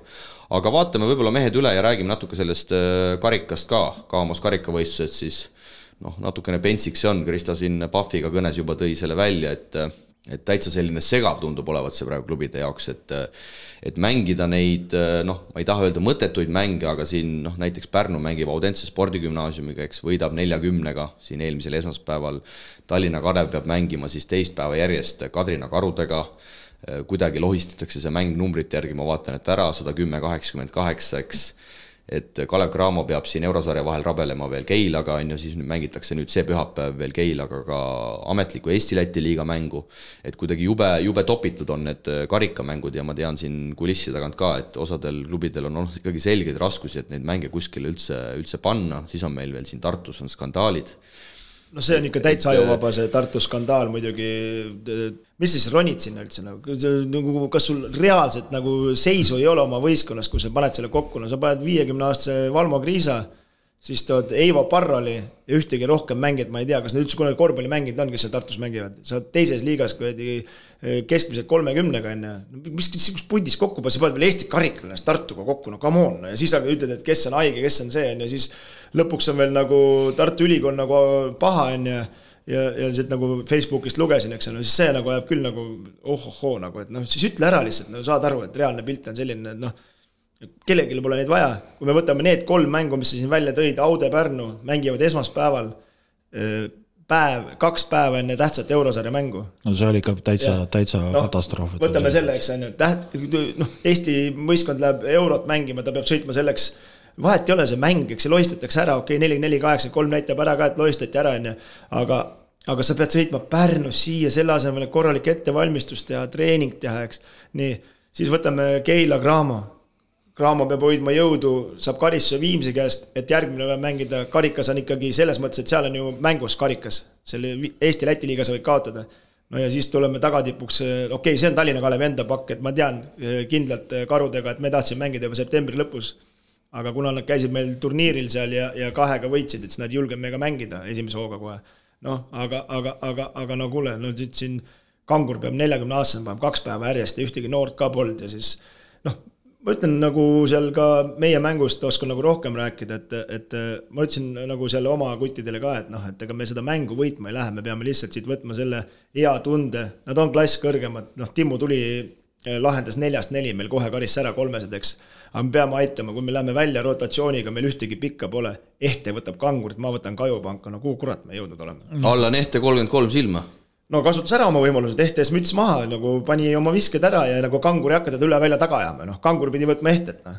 ja Kajupanka, ma pidin Kajupanka võtma, no pole kurat meistriliigas elus võtnud Kajupanka, no siis müterdama, no muidugi mul on kilosi korralikult juurde tulnud, Kaju oli täitsa hädas, kohtunik aitas välja seal kuradi mitu korda. Siin tuleb äh, ikkagi, on tehnilise ka, värvile tuleb ikkagi tuhka pähe raputada, kurat vahe on kakskümmend, kangur lihtsalt, äh, või vabandust, see Kajupank seal midagi suterdab seal korvi all ja see annab siukse eelise ka veel, no kuule meeste mäng las mängib natukene. No ei ole hästi seisutud, et võtame näiteks TalTechi koha pealt, toid uue mängija, seda oleks vaja praegu panna trennis nii-öelda nagu joonisesse sisse, nüüd järsku vaatan siin Tallinna TalTech mängib Maaülikooliga teisipäeval, laupäeval tuleb valus välismäng Ogrega, pühapäeval mängivad äh, Maaülikooliga Tartus, eks ju. et, et noh, et, äh, et selle asemel, et nagu noor, noori mehi nagu ette valmistada, sa pead ainult mängima noh, muidugi teisalt on jälle see, et, et meie võime siin kiruda, aga kui võistkonnad ise osalevad, andku minna. ise tahtsid selles mõttes, et seal oleme kõik ja. nõus, oleme kõik sellega nõus, ise tahab mängida, aga, aga. ei, aga see on ju selles suhtes loogiline, et nad mängida tahavad, ega, ega siin ei ole ju väga muud varianti, ma lihtsalt ütleks, paneks selle sama plaadi peale, ütleks, et see selline karikavõistluste süsteem on oma aja täielikult ära elanud, erutab kõiki ainult see jõuluaegne Final Four noh, sorry, üle, ülejäänu on täielik. sinna saaks palju lihtsamalt peale minna. ülejäänu on täielik äh, tilulilu, et äh, jällegi nõuab ressurssi, aga tuleks ära teha suurkarikas, väikekarikas, nii et äh, mängivad Eesti-Läti karika näiteks või on ta siis Eesti-sisene kuskil hooaja keskel, kuus paremat, mingi nädala lõpp kuskile tekitada ja esiliiga, teine liiga, rahvaliiga panevad omavahel väikest karikat, nii nagu on jalgpallis ja kõigil on tuju hea, ei ole mõttetuid mänge ei ole mingit karud peavalu. saavad ka võib-olla võita midagi, Rock sest, saab ka võib-olla mõne võidu. sest et kui me siin need kolm mängu ette loeme, mis siin see nädal toimusid, Audentes Pärnu nelikümmend, Keila Cramo pluss kakskümmend kuus, Karud Tallinna Kalev pluss kakskümmend kaks. no ainus, kes siit võib-olla midagi näppude vahele sai, ma arvan, on Keila. et ta sai hea mängu Cramoga, eks, aga noh. no meie saime ka selles mõttes ikkagi. okei okay,, te saite ka. selles mõttes, et. võtan selles suhtes sõnad tagasi. no aga te olete esiliiga võistkond. mõttes sa saad aru nagu, et tegelikult see on ja, nagu, see on pointless tegelikult. ei no selles mõttes me saime hea mängu selles mõttes, et äh, okei okay,, see selleks, palju need äh, Tallinna Kalevimad nagu äh, pingutasid, on ju, selles mõttes on ju. aga, aga, aga, aga, aga mis me sellega peale hakkame, kui ma räägin pärast karude vaatest, noh. mis oleks näiteks Kalevile kaotanud kümnega, no mis me sellega peale hakkame, noh, kaotus on kaotus ju selles mõttes ja me ei saa ja, seda ja, esiliigas nagu seda ressurssi teha. aga, aga, aga noh, ma ütlen, see, et tõmbaks sellele põhiturniirile ikkagi kurat kõvema selle väljundi ka, väärtuse ja siis ei tekiks sihukest olukorda ka, et kuradi VEF ja, ja, ja see Viimsi mängivad kuradi märtsis esimest korda. mängime ikka esimese ringi läbi ja davai, tõmbame karika, tehke lätlastega koos või tehke kellega tahate tead, aga teeme nagu kuradi kõrgeklassilise karika, no mis jura pole vaja teha. jah, et, et jällegi kui asja teiselt poolt ka näha, siis äh, raha on juurde vaja nähtavasti, raha ja inimressurssi, sest et jah, praeguste vahenditega seda, see ei ole ilmselt tehtav, aga, aga noh, loodame paremat tulevikku ja ja, ja kurb on tõesti neid pressitud mänge praegu jälgida ja, ja vaatada. noh, kui kõik siin... räägivad, graafik on raske, eks, me loeme siin meistriliiga võistkondades noh, me võtame selle esiliiga võistkonna kasvõi Karud, reedel mäng, pühapäeval karikas, kolmapäeval karikas, reedel mäng, neli mängu. sa lähed täitsa katki niimoodi varsti. no mina katki ja Ehte peab kuradi, nagu Tribu ütleb, metalli neli tonni päevas tõstma, no et seal. aga selles suhtes ikkagi ma võtan alla Nehte ees küll mütsi maha, noh, Palmse metallis äh, mees paneb, nii et äh, tuli taga ja siis tuleb, paneb Tallinna Kalevile kolmkümmend kolm noh, ma, ma ütlesin Ehtele, et mina ei julgenud peale visata, äkki võtaks Tallinna Kalevisse, kurat, sa pead äkki minema, Timo võtab su ära äkki noh. jah, et, kiidame ka tublisid esiliiga esiliiga mehi, nii, naised mängisid ka kossu nädalavahetusel. Basketist. reedel laupäeval pidin äh, tee võtma jälle Motoru liiga lehele, Leedu, Leedu alaliidu lehele, ei ole kahjuks nädalaga midagi paremaks siin päikese all läinud. Ja mängivad siis kaks satsi endiselt äh, meil kõrgemas divisjonis, TalTech Nordeid saab reedel korraliku, äh, korraliku paugu Klaipeda Neptunaselt, viiskümmend seitse, üheksakümmend seitse, teisel päeval võidetakse napilt Klaipeda ülikooli kuuskümmend, viiskümmend üheksa Audentse spordigümnaasiumi tulemusi siin väga ette ei tahaks lugeda, aga midagi muud ei jää üle. mängitakse siis paralleelselt Klaipeda ülikoolile viiskümmend kaheksa, üheksakümmend kuus ja ja laup-, laup-, laupäeval siis Klaipeda esindussatsile viiskümmend üks, sada kolmkümmend kuus. sul selle Kaarel Sibul number on või? Tema pidi on hästi, ta pidi hästi juht olema, küsi, kes seda lehte teeb. on ikka või..., aga kahjuks jah, vaatasin veel täna hommikul, et ei ole seal ei ole seal lehel midagi muutunud, nii et ma loodan, et hooaja lõpuni sealt Moteru liiga lehelt neid äh, tulemusi. see on selles mõttes ebaaus, et mitte, mitte, et mind see huvitaks, aga võib-olla naised ise tahaks vaadata või midagi teha, et, et see on nagu ebaaus selles no, mõttes. See on piinlik jah. jah, selles mõttes nende naiste suhtes, et teevad ka ju kossu ja üritavad ja ja, ja kõik äge ja, ja. ja niikaua, kui midagi ei muutu, olgu öeldud, et me iga nädal sellele tähelepanu, tähelepanu juhime, sest et, äh, sest muud moodi see see asi paremaks ei, ei lähe, aga uuel nädalal siis Eesti-Läti liigas taas kõvasti kossu ja kümme mängu, kui ma siit kiirelt äh, välja loen, alustatakse siis äh, juba homme, kui Tartu läheb külla Riia VEF-ile, Tartul siis võimalik natukene häbi maha pesta, mängi, mängiti ju VEF-iga kontrollmängu ja, ja siis Riias pusiti täitsa korralikult, aga aga see mäng saab olema täitsa teistsugune, no VEF-ist võib-olla natukene veel rääkides, siis meistrite liigas saadi järjekordne kaotus, kolmekümnene saun Mandresalt vaatasin seda mängu ja no seal on ikka täitsa paasti praegust. ei saanud, ei saanudki mängu sisse üldse. ja no Sooriks ka ja need üldse need mängujuhid, kes on ikka kaotavad palle ikka lubamatult äh, kergesti ja kaitse ei pea ja midagi ei toimi, jah ja uurisin siin äh, Läti poolelt ka, et äh, kui niimoodi edasi läheb, et Jaanis Kailitis, kes on pikalt VEF-is olnud, et kas see tool võib, võib ühel hetkel ka kõikuma lüüa, aga öeldi, et, et pigem ei, et ikkagi äh, teda väga hinnatakse Lätimaal, temast praegu kõrgemale pannakse vaid Ukraina koondise peatreener Ainar Spagatskis, teda võtta võimalik ei ole, nii et äh, Kailitis peaks olema VEF-is ikkagi üsna puutumatu. kas see Pagatskis on Budivelniku treener ka ikka jätkuvalt või? Ei ole vist, sest et, et ma. ei ole, ei ole, ei ole. sest ta oli seal. ei, ta, ta sügisel loobus. Promete mängul oli ju vaata. aga eile või üleeile tuli uudis, et jätkab äh, koondisena. koondise treenerina mm. -hmm. et ma. ta peaks jah vist olema ainult koondise. ta muidu oli ju Budivelnikus ja. ja ta oli ju selle Ivo Van Damme treener ja sellepärast mul nagu oli meeles ja siis järsku vaatasin, et vaatas äh, Lietkabelis ja Prometee mängu, et, et, et mis. ei, su suvel ta juba oli, tuli infot, ta ei ole enam treener mm. -hmm. okei okay ehk siis Tartu F-ile külla, Tartu mängib reedel ka kodus äh, Läti ülikooliga, nii et äh, kaks mängu, siis on meil veel reedel Tarvas Ventspils, laupäeval telemäng Raplast Rapla Ventspils, ehk siis Ventspils tuleb, tuleb tuurile, Rapla saab mängida lätlastega taas nagu ka Leepajaga siis teisel päeval, see võiks jälle võib-olla anda sellist Väike väikest handicap'i. TalTech läheb küll Ogrele, nii et TalTechil ei lähe siin null nelja pealt mitte midagi ka graafika mõttes lihtsamaks ja pühapäeval siis taas Viimsi kodumäng, Viimsi-Tallinna Kalev, nii et Viimsil on võimalik oma head hoogu nüüd väikse Kalevi vastu jätkata, samas väike Kalev ju näitas ka head mängu. samasugune võimalus. jah, nii et see on selline murdemäng mingis mõttes ja, ja. Kui ma nüüd ei eksi, need satsid vist ka tabelis keegi tõuseb äh, ette, ettepoole, ütleme. jah, mõlemad on üks-kaks üks, praegu. üks-kaks, jah. ja Peep Pahv siis jälle Keilaga pühapäeval siis Keila tervisekeskus, nii et minge kohale, puhvet peaks olema avatud jah, puhvet avatud, kaardiga saab maksta ja, ja joogid ka külmas. vot, nii ahvatlevalt rääkisid, vaata ka ise Keilasse minema pühapäeval. no mingil ajal peab ikka ära käima. peab jah. aga selles suhtes äh, müts maha, et kui nüüd tõesti ikkagi see puhvet on avatud, siis näe, meie saatest äh, midagi on ka võib-olla, et kasu. võib-olla, et kasu. vaatame äkki Audentese mängul ka teinekord on lahti. jah, laupäeval võib-olla, et juba oli, kohal ei olnud, aga no loodame, et, et äh, need euro, eurovõistkonnad meil ikka vast- kestavad, et ega noh, kui ma vaatan siin kolmapäeval Pärnu mängib väljas ja siis tuleb kohe Prometee otsa, et see on ka päris, päris karm kogemus, eks ju. jah, arvestades, et äh, mehed puudu, ja eks. ütleme ausalt, et ega Keilal on nüüd Cramo vastu ka aega valmistuda. et äh, ega Cramol ei ole ka lihtne, okei okay,, see karikas karikaks läks ära, sai korra tunda, poole mängisid võrdselt, mingit aukartust enam ei teki. ja kui Cramo nüüd natukene libastub nii nagu Viimsi vastu, siis, siis Keilal täiesti reaalne šanss jälle püüda. saame näha, aga aeg on tänase saatega edasi minna. Korvpalli Euroliiga kuumimad teemad aitab mängumeestel teieni tuua Eesti Kütusepank.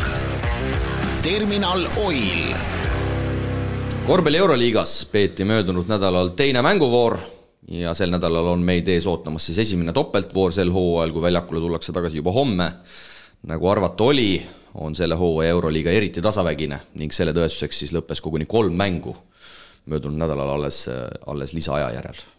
Et ikkagi on ülimalt atraktiivselt see, see hooaeg alanud ja nagu saab ilmselt traditsiooniks, siis ikkagi tuleb minu kahjuks üle vaadata ka Fantasy liiga tulemused siin midagi, midagi rõõmustavat minu jaoks ei ole, Kristo jaoks rohkem.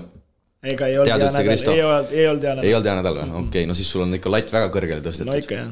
Kristo Saage siis hetkel kolmesaja seitsmekümne kolme satsi hulgas neljakümne üheksas, ei neljakümne kolmas, vabandust, tegin sulle liiga. ja Siim Raudla siis kahesaja kahekümne viies. vaata, kahel päeval mängitakse ja, ja, ja pärast esimest päeva jube ägedalt panin ja vaatasin juba olin seitsmeteistkümneks oota, tõusnud. aga kui üks küsimus sulle, kui topeltvoor nüüd on, kas siis saab esimese teisipäevaste, kolmapäevasete mängude järel saab ja taas kolm vahetada, vahetust ja, ja, ja okay., ja et sellega on keeruline. aga nüüd okei okay,, see fantasy fantasy'ks seda, see pärast seda nädalat oled sa Oota, ma sama, tahtsin- sama kaugel kui Tarvas võidust. ma tahtsin korvpalliskeene inimestele veel au anda siin, Olari Narits, Tartu abitreener, üheksas meie liigas. Ja Kris Killingu hooaeg küll TalTechis nii hästi ei ole alanud, aga kahekümne üheksas. Nii et sa oled ikkagi kossuskeenes üsna kaugel no mul on veel siin teine asi ka. Joonas Ljass, Rakvere Tarvas, jalgpall, ka valgusaastate eest eesmust, nii et see asi on ikka päris karm, mis mängib ka meie liigas, on võistkonnal väljas, et ma ei mäleta, kas ta oli vist kaheksa, no ühesõnaga eesmust, aga no selle nädalaga ma panen need asjad paika. väga vahva. Aga, aga- ma toon aga ühe asja lähme- veel, ma toon ühe asja veel siia lõppu, meile andis üks kuulaja teada ja see on päris äh, huvitav ja, ja kõva info, et et pärast esimest vooru äh, oli üks mees, oli meie liigast, oli maailmas oli teine või noh, Euroopas või maailmas yeah., ma ei tea, nimetame seda Jah. kuidas tahes, igatahes, igatahes päris kõva kas see on siis selle suure euroliiga? ja kõige, kõikide, kõikide peal oli teine. kõiki ma ei tea. siis on, siis on teil hooaeg läbi mehed. ma kohe ütlen selle nime ka teile, Krista võib juba ta on siin praegast ka ju esimene meil jätkuvalt, et ta pani ikka päris kõva alus, mingi kakssada kümme punkti, mina olin enda arust päris tubli, sai mingi sada viiskümmend kolm äkki. oli praegu ka esimene ja ta on ikka kindlasti meil esimene, ta, sest seda ühe vooruga seda vahet kinni ei, ei, ei pressi äkki. keegi oli tal nii seljas? ei, ta ei ole esimene minu meelest. aa, okei okay.. Aga tegele sellega, ma nii kaua vahepeal ütlen ära, et no hakkab pihta jälle see Baskonia partisan, no sihukesel tasemel no viga ei osata teha, no jomma. ühed oskasid, ei saa nii öelda, ühed oskasid teha, jah, aga ma ütlen selles teised jätsid tegemata. jah, selles mängus no see ei no ei ole midagi sa. oled täitsa väsinud kohe sellest jamast või? ei no ma vaatasin veel kordusest järgi nagu kaks venda jookseb kõrval ja mitte midagi ei tee, vend laseb kolmese, läheb lisaajale ja saad tuppa ka veel. ja siis ma vaatasin treenerite pinki seal äh, partisani oma, siis no kõigil olid käed, pead jooksid nagu hullud, mõtlesin, kui, kui lollid saavad olla ühed kõrgepalgalised mängijad. aga tuleme tagasi siis korra Fantasy juurde, Janno Tammsalu siis esimeses voorus kakssada viis punkti, BC keevitajad ja oli siis tõesti, oli siis äh, teisel, teisel kohal terve Euroliiga liiga peal, ma ei tea, kus ta nüüd on, aga igal juhul kõva. Kõva, kõva sooritus, meie liigas on ta nüüd neljandaks kukkunud, nii et teine voor. meil on päris, meil järelikult konkurents on. meil on päris tihe liiga ikkagi jah, meil ikkagi maailma mõistes ka ikkagi top liiga, ütleme nii. top liiga jah. oled oled Euroopas või maailmas teine ja Eestis neljas, näed, et ei, ei tule midagi siin. aga mängud siis ja nagu öeldud, üheksast mängust äh, kolm siis lisaajal. Ja, ja kindlasti võtame siit alustuseks ette tõesti selle Baskonia partisan, noh, sisuliselt oli juba, juba üritus läbi saanud ja nii palju, kui ma siit intervjuudest lugesin, siis tegelikult oli käsk viga teha partisani meestel. Aga ei saadud hakkama ja, ja pull on see, et tegelikult seal lauapalli järel, kui see Nannali viskas teise mööda tegelikult siis oli ideaalne moment, see lauapalli võti oli seljaga korvi poole, nii-öelda ründava korvi poole. ja et ikkagi nii kõrgel tasemel mängivad mehed ei suuda selle peale tulla, et mine lihtsalt ürita seda palli lüüa ja, ja, ja, ja sisust sa võtad ikkagi selle mängu no, nagu jõuga ära. ja, ja, ja kõige kentsikumaks teeb see, et vaba viskad need sel ajal. infot sai liigutada pingilt mängijatele ja, ja kõik olevat, räägiti, räägiti, räägiti. et Lidei ütles ka pärast mängu, et äh, kui me Obradovitši käske ei täida, siis äh, ei ole kedagi teist süüdistada kui meid jah, ja, ja, ja no selles mängu juures veel muidugi vaatad seda mängu ja püüad oma mõistusega minna selle Baskonia treeneri pähe ja ei oska minna, no kuidas ta neid mängib, ma, ma ei räägi ainult Kotsarist, aga ma mõtlen üldse, kuidas need mängijad seal nagu mängivad, nagu seda mänguaega nagu jaotatakse. aga võitjate üle kohust ei mõisteta ja, ja kaks-null hetkel Euroliigas ja ja, ja tipp-topp, aga nagu naljakalt, jah. no nii käib, nii käib muidugi suur küsimärk, et mida see Milano ikkagi teeb, et no ei, ei oska kohe nagu vastatagi, et et ei saa seda mängukest kuidagi käima ja noh, lisaaja kaotus Albale, et, et okei okay,, kaotus kaotuseks, aga et kuidas see nagu, nagu üldse võimalik on, aga tuleb, tuleb Albat kiita, et jällegi nagu täpselt nagu eelmine aasta, et kindlasti nad ei jõua kuskile ülesotsa, aga vett on juba seganud. müstiline sats täitsa ja, ja.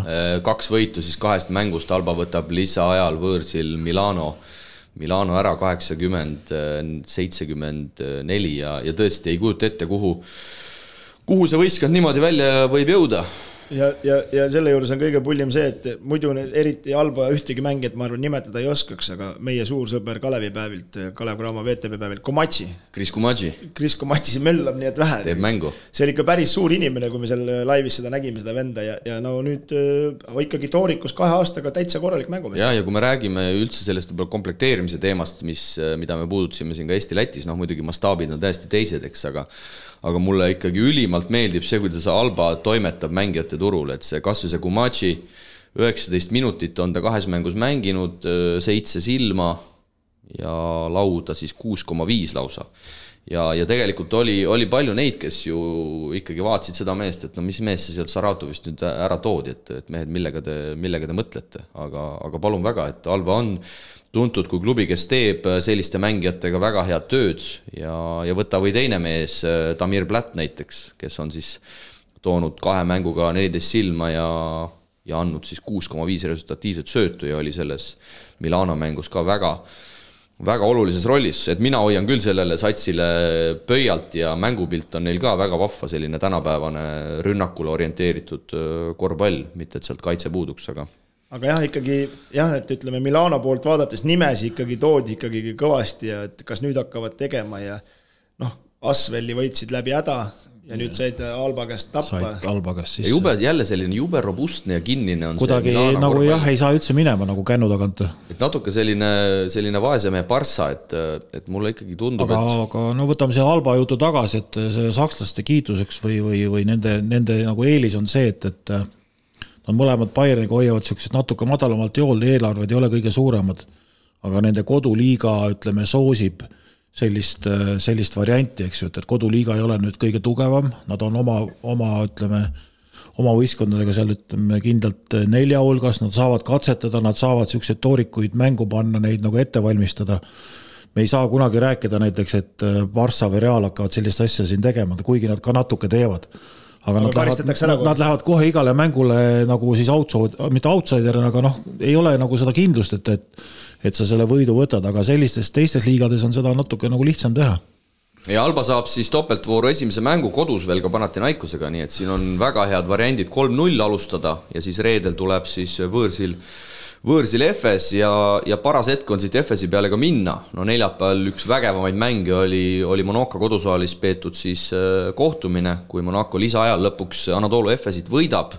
kohtunikud äh, muidugi panid seal korraliku käki maha, kui kõigepealt Misitši vastu normaale lõpus jäeti jäeti kolmesadaga viskel äh, viga andmata, sealt oleks tulnud kolm vaba viset ja kui ma ei eksi, kas Monaco juhtis sel hetkel kahega või oli viik? vist oli viik, aga ma oponeeriks vastu, et või juhtisid kahega, et James pani sisse, jah aga ma oponeeriks vastu, et, et okei okay,, viga jäeti vilistamata, kolme vabakat ei oleks tohtinud tulla, sest et ta oli juba maandunud ja jala peale astus. ametlik äh, teadaanne tuli Euroliigalt, Kristo, ära palun okay. vaidle, et see oli viga ja oleks pidanud järgnema kolm vaba viset. tal ju tuli toss jalast ära selle või mis tal oli? jah, jah. see, sellepärast jäigi vilistamata, et kõik jäid vahtima, mis juhtus. et, et seal oli, seal oli jah, Euroliiga võttis äh, erinevalt Fibast siis, kes poeb teki alla alati, kui midagi valesti läheb, siis äh, Euroliiga nagu me näeme, kommunikatsioon elus on oluline asi, Euroliiga tuli kohe ametliku tuli, jah. et äh, viga oli, kolm vaba viset oleks pidanud andma, me eksisime ja nii edasi ja nii edasi ja nii edasi, nii et, äh, nii et selles suhtes tehti FS-ile liiga, aga igal juhul oli äge mäng, ma ei tea, kas te seda nägite, ma ise, ise vaatasin selle ära, Mike Jamesi ja Will Clyburni show, noh, seal oli,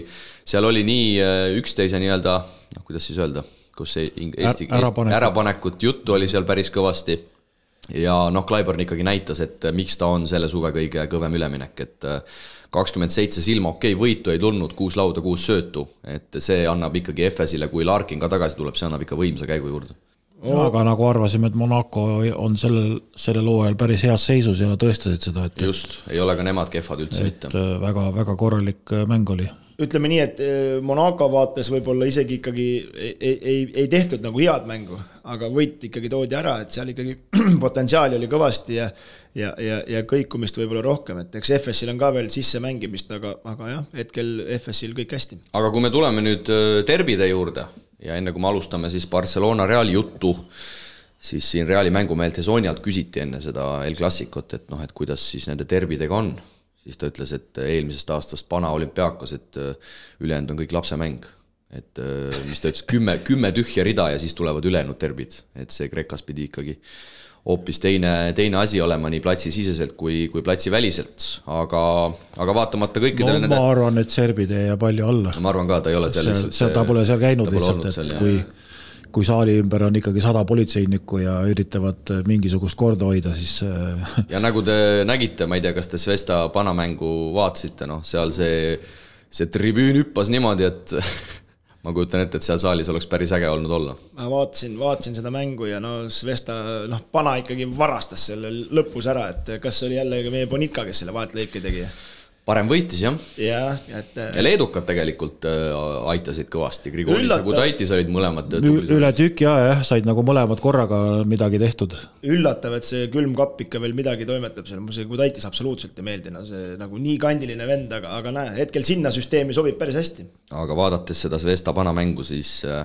noh, ei taha küll liiga teha, aga ma kardan, need on kindlad tabeli lõpuotsa, lõpuotsa pundid sel, sel hooajal, kuigi me oleme rääkinud, et Pana on siin teinud korralikud muudatused ja, ja toonud palju uusi mängijaid, aga ei, ei näe seda, ei näe seda sära seal, aga Barcelona Real siis neljapäeval ja, ja Barcelona siis võidab, noh, seal lõpus tahetakse käkerdada nii, mis kole, aga lõpuks ikkagi seitsekümmend viis, seitsekümmend kolm saadakse, ma ütleks, Barcelona jaoks ülioluline võit selles, selles vastasseisus.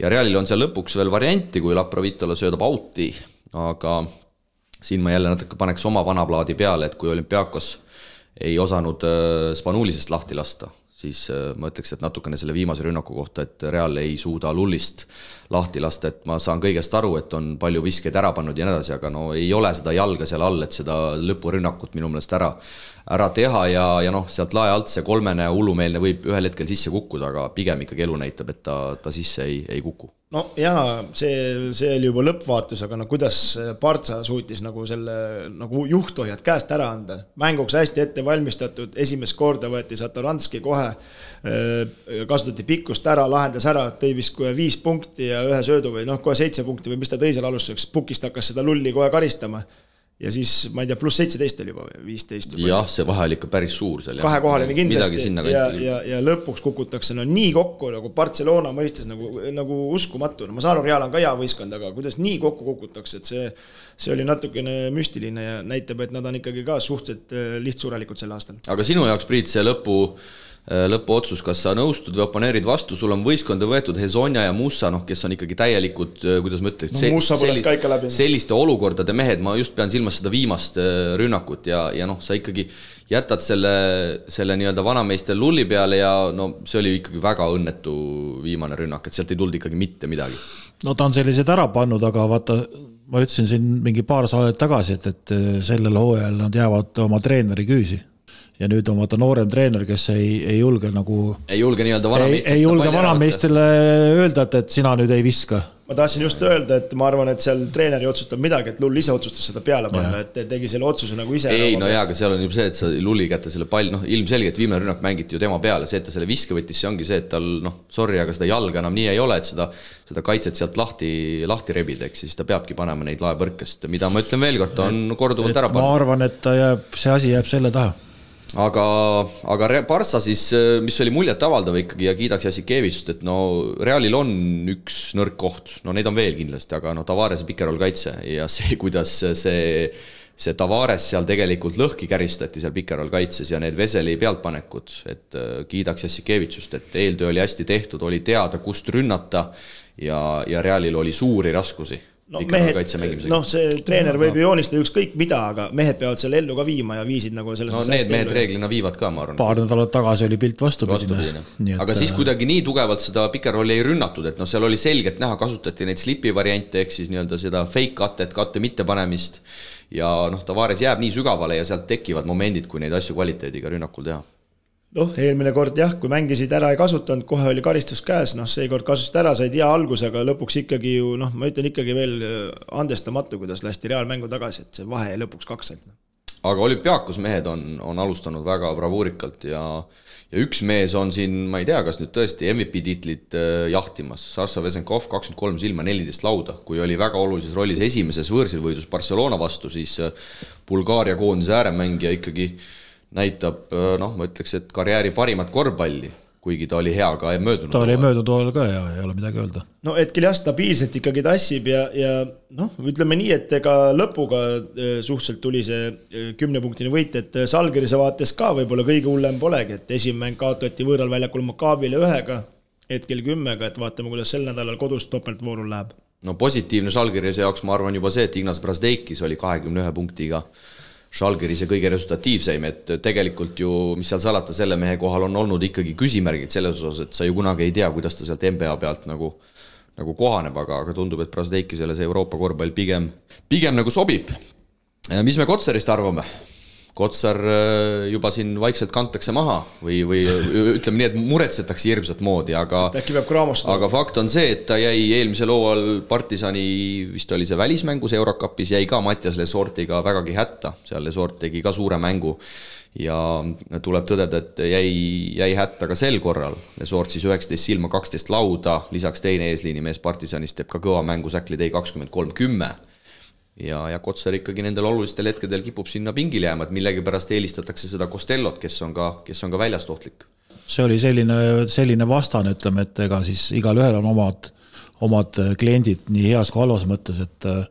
ega ta palju tegelikult proovida ei saanud no,. Ei... ta jäi algul kahe natuke rumalasti vahele seal, tegi, tegi seal vea ja siis palli kaotas otsa ja siis veel üks viga, et et äh, noh, teinekord nii läheb, aga, aga no siin ei ole midagi arutada, pühapäeval juba uus mäng ja elu läks jälle edasi ja, ja kohe tuleb topeltvoor ja, ja ja ei ole need muud mehed ka seal nüüd nii, nii hullud, et, et. no ma arvan, et seda ei ole. ja, ja, ja raske oleks olnud kohe loota, et Maik läheb ja no, teeb iga kord selle, see, see on nagu see, natuke just, utoopiline. Et... et see iga päev ei hakka olema, noh, see, see on suur pluss, ma ütlen, Baskoonias mängides on hetkel see, et sa ei saa ühtegi mängu põdeda, kas see on hea või halb, sa ei Just. saa, sa ei saa rõõmustada, et sa tegid hea mängu ja sa ei saa põdeda, et sa tegid kehva mängu, sest järgmine mäng on juba käes no.. ja ülioluline on see, et ta saab peale, sest et Enokit praegu ei ole ja ja ega midagi pole teha, ega Beno Royal ei jää mitte midagi muud üle, et meie mees saab. Äh, ta saab igal juhul no, mängida. ja ei taha nagu seda teise nagu vigastust kuidagi heas mõttes ära kasutada, aga tegelikult see on praegu Kotsaril ülihea, sest et ta saab ikkagi ennast sisse mängida, ta saab selle, selle tasemega step by step harjuda ja kui Enok tagasi tuleb, äh, ma arvan, et siis ta ise tunneb ennast ka juba palju, palju kindlamalt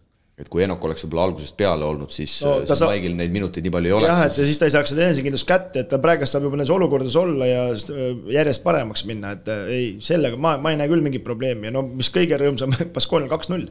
hakka või unistama siin just, ja Kotsar siis Euroliiga mängus kolmteist minutit neli punkti ja Markus Howard siis sisuliselt tassib selle satsi lisaajale ja, ja tassib selle võidu ka koju, tuues siis kolmkümmend kolm see pani jah, hullu, hullumeelselt kolmest, kas pani kaheksa tükki või seitse või kaheksa, päris, päris korralikult seal. ajas hullu jah, jällegi mees kategooriast, et viskan siis, kui ise tahan, mitte kui kaitse, kaitse mul visata lubab. Nikolates. Koonia ostis ta ja siis väitis, et ta on vaesem eh, Mike James, noh et no vaatame seda asja.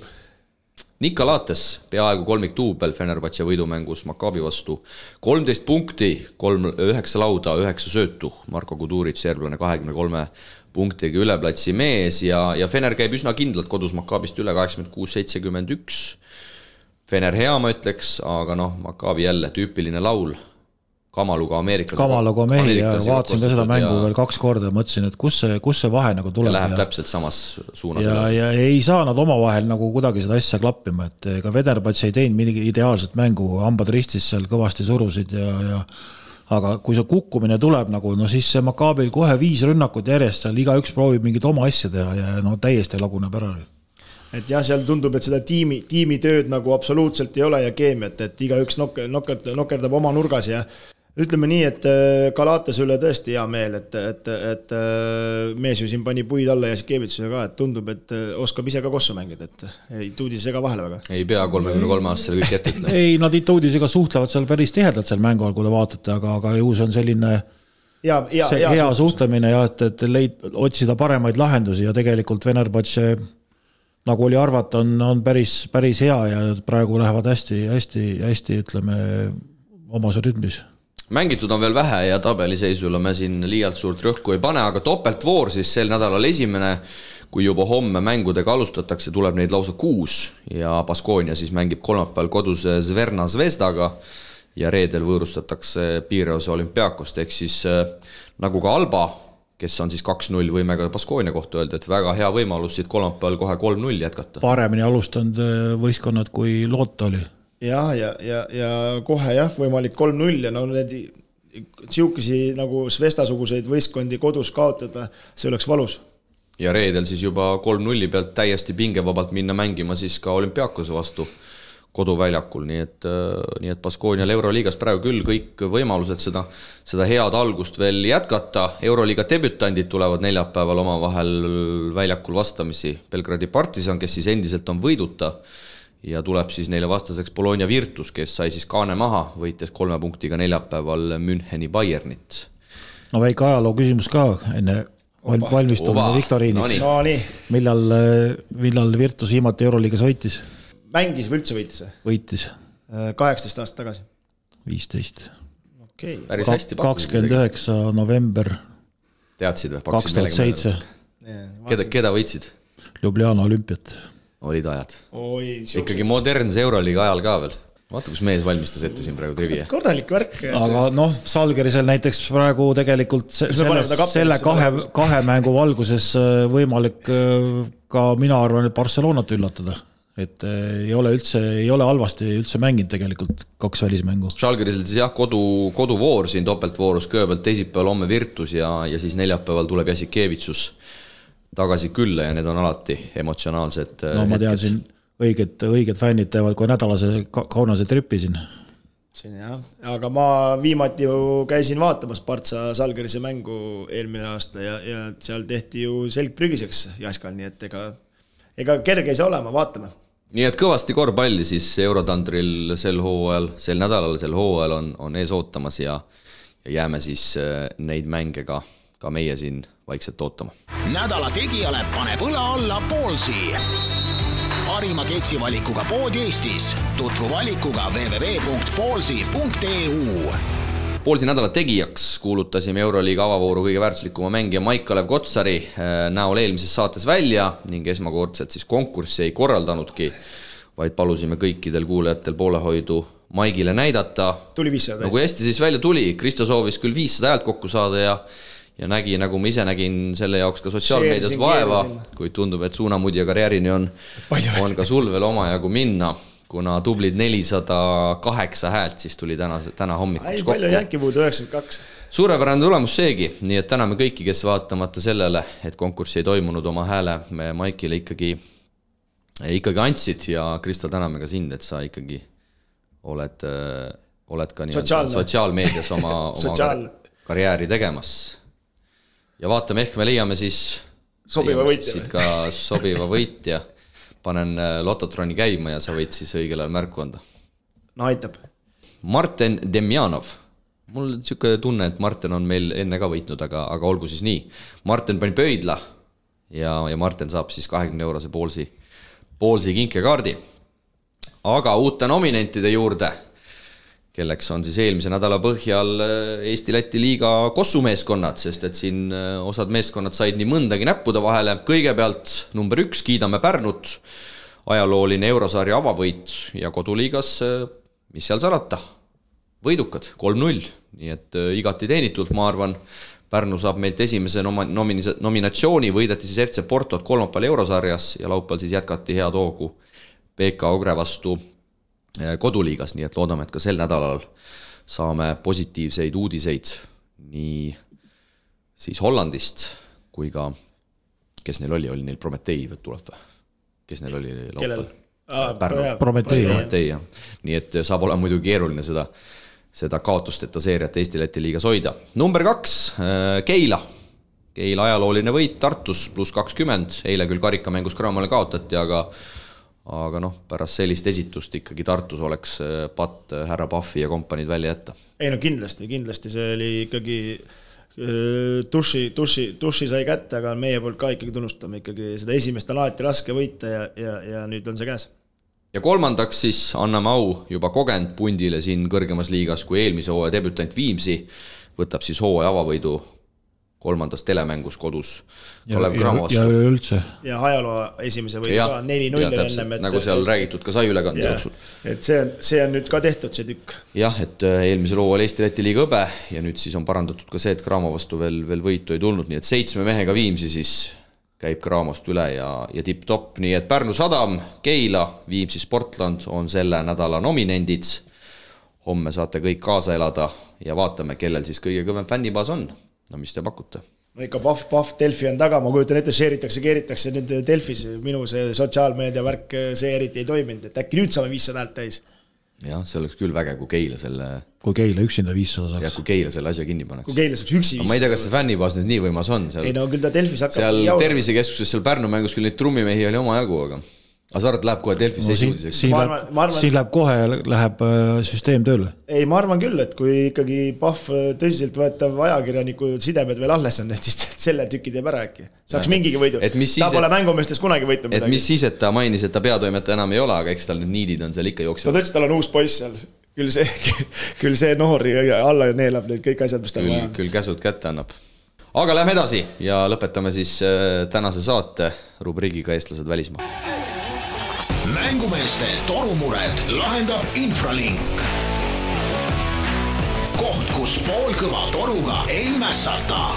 usalda asjatundjaid kodulehel infralink.ee eestlased välismaal rubriigi nimi ning äh, nimele omaselt vaatame üle välismaal mängivate Eesti korvpallurite sooritused äh, möödunud nädalalt, möödunud nädalast ja, ja läheme siis mängijate põhiselt ja, ja alustame võib-olla veidi, veidi varjus seni oleva Mattias Tassiga, kes siis alustas äh, Kornitsa meeskonnaga ka ka Aadria liigat kaotati Simon Suti endisele koduklubile Austria meeskonnale Oberwart Gunners kolme punktiga teisipäeval aga Tass on, no ma ei tea, seal on ka vist mingid nõiad mängus, no kui nii palju, kui ma neid Tassi statistikaid olen vaadanud, no täppisteadusega selline kakskümmend minutit, küll on üheksateist, kakskümmend üks, siis on kakskümmend, et seal on vist joonlauaga mõõdetakse seda Tassi mänguaega, aga, aga numbrid on täitsa tublid. Teisipäevases Adria liiga mängus siis kakskümmend üks minutit, kuus punkti, seitse lauda ja laupäevases kaotusmängus Ostrovi vastu, kus siis mängivad kusjuures lätlased Ojar Šilins ja Aigar Škele ja, ja see sats on veel kaotuseta, kaotatakse siis ka neile üheksa punktiga. Tass kakskümmend minutit, kümme punkti ja ja seitse lauapalli, nii et vaikselt mees esimest hooaega Euroopas nokitseb ja, ja ikkagi iga mäng nende Nende kahekümne minutiga on tegelikult päris head numbrid ära teinud. või noh, korralikud numbrid, no seitse lauda on täitsa korralik number tegelikult kahekümne minutiga siin eelmise nädala mänge vaadates ja kümme punkti ja kuus punkti, et täitsa tipp-topp, ma arvan jah. ja vaatan siit üle ka Mattiase keskmised numbrid, et mis ta siin, mis ta siin kirja on saanud, aga, aga teine mees siis ka Poolas ja, ja nimeks siis Gregor Hermet, eile õhtul siis kaotatakse Gdõnjale ja Hermetil on sihik paigast ära läinud, kui alustas hooaega kahest kaks kaare tagant, siis nüüd on tulnud üheksast null järgi. jah, ega see ei ole kerge sealt sisse visata, kaugel on see joon. no äkki oskad midagi siit, siit omalt poolt soovitada? neli, neliteist tuleb täis visata. mul oli kolmekümne seitse, no. ei no mõtlengi, et äkki oskad nagu öelda, et nüüd, nüüd said ju neljast kaks vist oli viimane mäng. jah, et, et. ei tohi alla anda. ütleme nii, et augi mälu peab olema, et tuleb laadida, ega, ega, ega ei ole midagi teha, noh aga Hermet siis jah, üheteistkümne minutiga ikkagi neli silma sai kirja. Aga kaotus tuli ja nemad on alustanud siis äh, kaks-kaks, ehk siis ollakse seal täpselt play-off'i. vähe minuteid, üksteist ainult. Play-off'i joone juures. No, kui sa oled Gregor Irmet ja sa kaardinat sisse ei viska, siis ma arvan, et äh, need, minu, need, need minutid võivad veel väiks-, need minutid ja. võivad veel väiksemaks minna. nii, naiste, naiste manu, Kadri-Jan Lass Hispaania kõrgliigas äh, saadi esimene võit kirja kolmapäeval kaotati küll kodus Tenerifele, aga laupäeval siis võetakse esimene, esimene võit võõral väljakul seitsekümmend seitse, seitsekümmend kaks. ja Kadril on samad mured, kui, kui on äh, Gregoril Poolas siis. ainult minuteid on rohkem. jah, minutid siis vastavad esimeses mängus kakskümmend neli, teises kakskümmend kuus, punkte viis ja kolm. aga Kadril samuti kaugvisked ei ole seni, seni kuidagi tahtnud läbi korvirõnga minna, nii et ei tea, kas, kas korvid on liiga väikesed või või mis see on, aga loodame, et läheb paremini, vähemalt on mängida saanud ja, ja arvatavasti ta siin ikkagi, ikkagi põhirotatsiooni välismängijana on ka. no kohe-kohe peaks euromängud ka hakkama ju. jah, Eurocup. võib-olla on samad mured nagu mul, pallid on libedad. ja Kadril siis neljateistkümnest kaks, kui, kui Gregoril siis üheteistkümnest kaks. okei okay.. nii et äh, ei ole ainult positiivsed siin, siin väljaspool Eestit. Lietkaabelis ja Kristjan Kullamäe, no euromäng Prometheiga, see, millest me siin ka möödunud saates rääkisime, kaotatakse siis üheteistkümne punktiga üsna kindlalt Kullamäe teeb omad numbrid, ütleks ära, kahekümne kolme minutiga üks, kolmteist punkti, neli lauda, kolm söötu ja laupäeval no üllatuskaotus uutena Juventuselt võõral väljakul kolme punktiga. Kullamäe üheksa silma, kolm lauda, neli söötu ja viis vaheltõiget. nii et äh, Juventus, kui ma nüüd ei eksi, siis sai esimese võidu üldse Leedu no, liigas. ütleme nii jah, et halb nädal Lietkabelise jaoks, okei okay,, euromängus kaotati, et ega see kodu, koduliiga kaotus ikkagi on kurjast. Juventus sai teise võidu. kaks, kaks-kolm jah teise võidu sai Aljat Kaabelisele, siis tuleb, tuleb teine kaotus järjest. no seal vist oli lõpus olnud äh, Kristjan Popkani kaks korda mööda väljast, et neil oli võimalus seal viigistada, aga, aga õnne ei olnud seekord. aga tõesti, Eurokapi mõistes, nagu oleme siin ka rääkinud, tundub, et see Aljat Kaabelise punt nii nii hästi mehitatud sel hooajal ei ole, et seal. Äh, no seal raske öelda, ma ütleks, et Prometee on natuke teises teises kategoorias, et järgmised mängud näitavad seda nagu rohkem ära, kus see, kus maal nad omadega on. sa isegi arvad, et see Prometee võib seal Eurokapil ikkagi teha ikkagi korralikku no nad on välja kuulutanud, nad igal juhul tahavad jõuda play-off'i. ei no play-off'i jõuavad igal juhul, kui see kümne nädalagrupp on ja kaheksa saab. seal on muidugi päris karm sõel, aga, aga eks need muidugi kõik satsid jah, nii, nii tummised võib-olla ei ole, et esimeses voorus siis võiduga alustasid A-alagrupis prantslaste Burg, eelmise hooaja üllataja Bursapor, hispaanlaste Juventud ja lisaks siis Prometeile ka sakslaste Ulm said siis avavoorus Eurokapis Kristjan Kullamäe alagrupis äh, võidud kirja. Martin Paasoja tegi vahepeal Is-, äh, Islandi liigas kossu, kaotati võõrsil Tindastolile, Paasoja kolmkümmend üks minutit, kaheksa punkti ja ja Martin siis jätkab seal suurte minutitega, Siim-Sander Vene Iisraeli kõrgliigas äh, kindel kaotus Herslia meeskonnale, kuuskümmend kuus, kaheksakümmend kolm, Vene kakskümmend seitse minutit, kolmteist punkti neli lauapalli. nii et tuli sealt, no ka ilmselt üks liiga favoriite ikkagi. ka ju peaks olema eurosarja sats, meistrite liiga. kui ma nüüd ei eksi, sa võid mind, Priit, parandada ma ei tea, kas see nii täpselt, ma ei vaadanud, aga. aga pead raputas kõvasti praegu. ei, mäng oli selline omapärane, et, et mingil hetkel tundus, et äh, võtavad kindlalt äh, selle vast-, vastase ära. ja siis toimus mingi kukkumine, tagumised söödi ära mingis lõigus ja vastased panid panid eemalt ridamisi sisse nii niisuguse nägudega, nagu nad terve elu oleks niimoodi pannud ja, ja, ja, ja toimus niisugune ärakukkumine, et ei tõusnudki sellest enam. ja meistrite liiga jah, Hash alagrupis siis, siis äh, see Hertz, Hertzelia või, või kuidas iganes seda nime peaks hääldama, siis mängivad esimeses voorus küll, küll kaotasid ja, ja eile olid ka siis mõned mängud, eelkõige Itaaliasse peame vaatama, Brindisi kaotas siis Milanole ühega. meie sõber Milano jälle Milano oli tõesti siis Joonas Riismaa ja Brindisiga hädas, Riismaa sai isegi kaheksaks minutiks väljakule, punktiarvet küll ei avanud ja Treviso Mikk Jurkatammega no ka üllatusvõit ikkagi. ja Sassarit võitsid siis, Kaspar Treier küll veel ei mängi, seitsekümmend üheksa, seitsekümmend üks ja, ja sarnaselt Riismaale siis ka Mikk Jurkatamm saab kaheksa minutit mänguaega kirja. nii et äh, punkte küll Itaalia meestelt ei tulnud, aga aga said, said natukeseks väljakule küll. Ja rohkem siit ei olnud, no Jaan Puidet siin ka Hispaania esiliigas toimetab, võideti siis Kristjan Kullamäe eelmise hooaja koduklubi alla kukkunud Burgost seitsekümmend viis, kuuskümmend üks ja ja Puidet nagu ikka tubli töömehena seal kolmkümmend neli minutit. seal mängida saab. et päris, päris korralikud numbrid. jah, seal klubis ta on juba pikalt olnud. kümme punkti.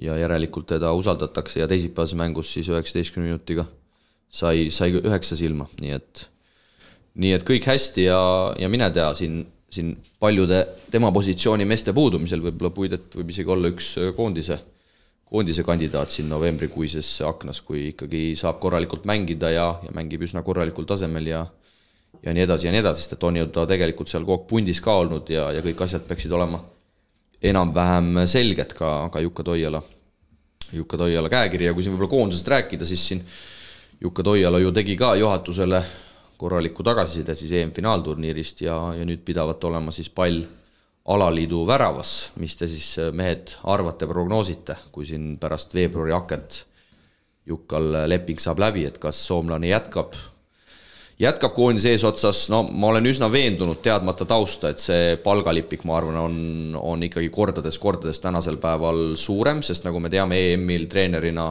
üles astudes nüüd Jukka saab ju juhendada võistkondi ka Euroopa tippliigades, et see litsents on käes ja, ja ma arvan, et ta on ikkagi niivõrd head tööd teinud, tulemused on taha tulnud ja, ja ma usun, et see huvi on, huvi võib olla tema vastu ikkagi päris paljudest kohtadest. noh, seal oli üks selline lause, et agentuur on teadlik, et ta, tema leping lõpeb veebruaris.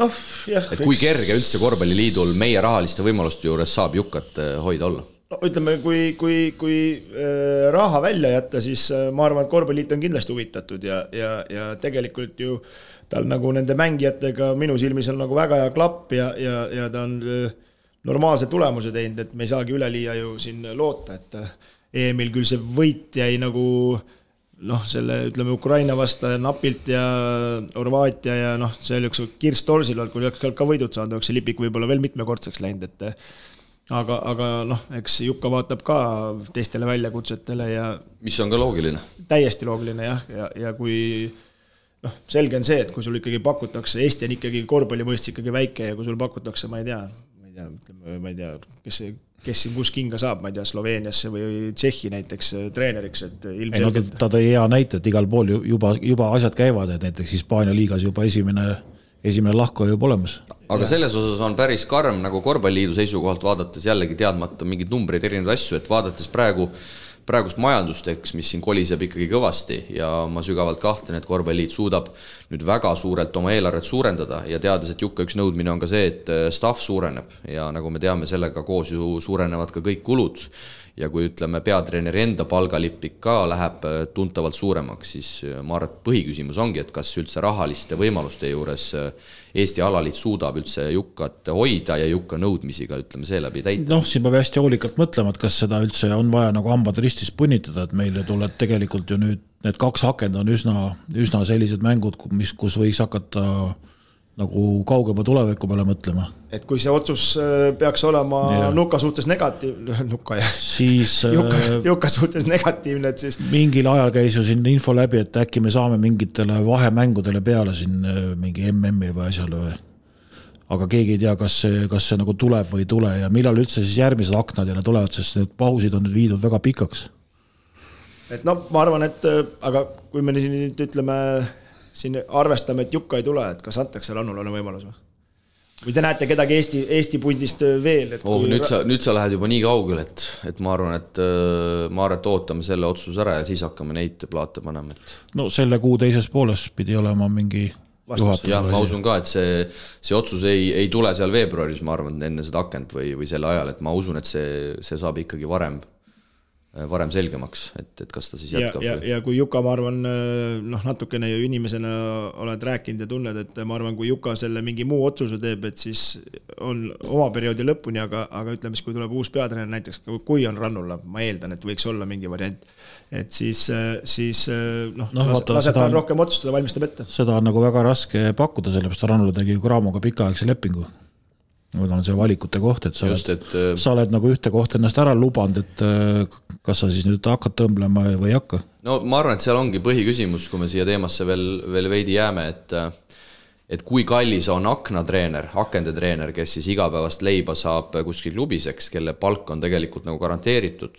versus siis ütleme tänasel päeval Jukka, kes on täiskohaga koondise treener, eks on siis kaheteistkuulise lepinguga, ma arvan, et need käärid on tegelikult päris, päris, päris suured et ma arvan, et see on ka nii-öelda alaliidule üks küsimus, et kas minna edasi ikkagi akendetreeneriga, näiteks ju Lätil on Luka Panki, eks, kes on kes on, kas oli Pesaros siiamaani, on ju, ja tema tuleb siis nii-öelda akendeks Läti koondise juurde ja võib-olla siis suvel seal ka mingid asjad mm. -hmm. et seal on nagu vaks vahet, Leedul on Max Viitis ja nagu ma aru sain, nüüd aknasse on hoopis Gemzura, et Max Viitis ei lähegi, ta on Žalgirisega. no ta ei saa minna, ta on Euroliiga mängija. no täpselt ja siis Gemzura ehk siis tema abitreener teeb siis selle ära, kes on ju kas olnud ka ise enne Leedu rahvuskoondise peatreeneriks. Leedu ja Läti. jah et selles suhtes äh, siin on nagu selle koha pealt äh, erinevaid näiteid, äh, kuidas koondised toimetavad, Soomel ju Lassi Toovi Strasbourg, eks, et me oleme tegelikult, mulle tundub, üks väheseid, kellel on täiskohaga, täiskohaga rahvuskoondise peatreener, on see siis halb, on see hea, eks seda teavad ilmselt asjaosalised paremini ja Juka kogemuse järgi ilmselt oskavad seda ka juba hinnata. No, no teda ei võetud ju ainult meestekoondise peatreeneriks, ta võeti ka nii-öelda süsteemi, süsteemi juhiks, ütleme et noh, selles suhtes tal neid töökohustusi oli ikka kõvasti rohkem kui ainult meeste koondis. selles suhtes su pakkumine, Kristo, on aus Rannula näitel, et kui Jukka ei jätka, jätka, sest et noh, Rannul on seda kõike ju kõrvalt näinud, mis on üles ehitatud, millele on tähelepanu pöörata, eks teil on, tal on endal nüüd ka juba kogemust, et äh, see oleks nagu selles suhtes äh, loogiline jätk, et ta tuleks süsteemi seest, tuleks see inimene, et, et ei peaks hakkama midagi lõhkuma, ei peaks hakkama uuesti mingit süsteemi ehitama, vaid tegelikult saaks nagu nagu samamoodi. ja kui Rannule ei saa tulla, siis äh, peaks ikkagi minu arust andma Andres Sõbrale võimaluse, et Jorri ette otsa. kas sellega lõpetame? ma arvan küll jah, see ilusa, ilusa tervitusega Padargu. kes hakkab muidugi Tallinna Kalevi treeneriks varsti, kui, aga õnneks Pehka sai võidu kätte, et ta ise arvas, et ta varsti võtab selle koha üle aga mälumäng siis, veel kord tuletan meelde, nagu saate alguses, seitseteist november, Priit, ma vaatasin siin kiirelt, et sul on äh, kaheksateistkümnendal järgmisel päeval on Tartu duubliga mäng, kas siis neljapäeval on trennipäev? no muidu on neljapäev trennipäev, jah. no Kristo, sinu, sul oli kolmapäeval mäng, ma vaatasin, nii et sa oled neljapäev vaba ilmselt. ei no mina pean olema, mina teen kõik vabaks, mis sina käsid. jätan kõik ja, taha plaanile. ega, ega sinusugune mees juba spordipaari tulemata ei jäta ka? ei no kus kurat, paneme telekale hääle maha ja kommenteerime ise seda Partsa mängu. nii et mälumäng siis neljapäeval, eh, kuulus mälumängumeister Jaan Allik viib selle läbi. ma pole elus käinud korvpallimälumängul. mängumehed on ka oma satsiga kindlasti väljas, info tuleb varsti, registreerige aegsasti ja pärast seda siis saame nautida ka Anadolu Efesi ja Barcelona vahelist mängu, ehk siis Ataman versus eh, Jassikevitsus, kolmekordne Euroliiga meister Ataman tuleb, äh, tuleb la-, lavale, nii et, äh, nii et teeme ühe meeleoluka neljapäeva õhtu. kuule, kas teeme Pla... niimoodi, et kui Priit meil vaiba alt ära tõmbab, et kõik soovijad, siis teeme loosiga, võtame osaleja mängumeeste no ma ei tea, paljud sinuga ühes satsis olla tahavad. no ma arvan, minuga tahavad paljud. ma isegi pean kõvasti hambad kokku, kokku suruma ja kuidagi selle kuule, lõpetame ära, sa hakkad solvama praegu. sest ega sealt midagi, midagi ma ei tule rohkem. sest tegelikult midagi suurt võtta ei ole, aga jah, reedeks siis planeerige endale töö juurde vähe lihtsam päev. head kuulajad tõime teieni mängumeeste korvpallitaskuhäälingu kaheksakümne kaheksanda saate. loodame, et oli, mida kuulata ja olgu siis saate lõpetuseks ära öeldud, et järgmisel nädalal kohtume erandlikult mitte esmaspäeval, vaid päev või kaks hiljem, jälgige meie kanaleid ning siis jõuab kõige värskem sisu alati ka teieni. igatahes aitäh, et võtsite selle aja ja kohtume siis taas juba veidi rohkem kui nädala pärast ela Unibet tv-ga kaasa suurimate korvpalliliigade mängudele. Unibet, mängumeestelt mängumeestele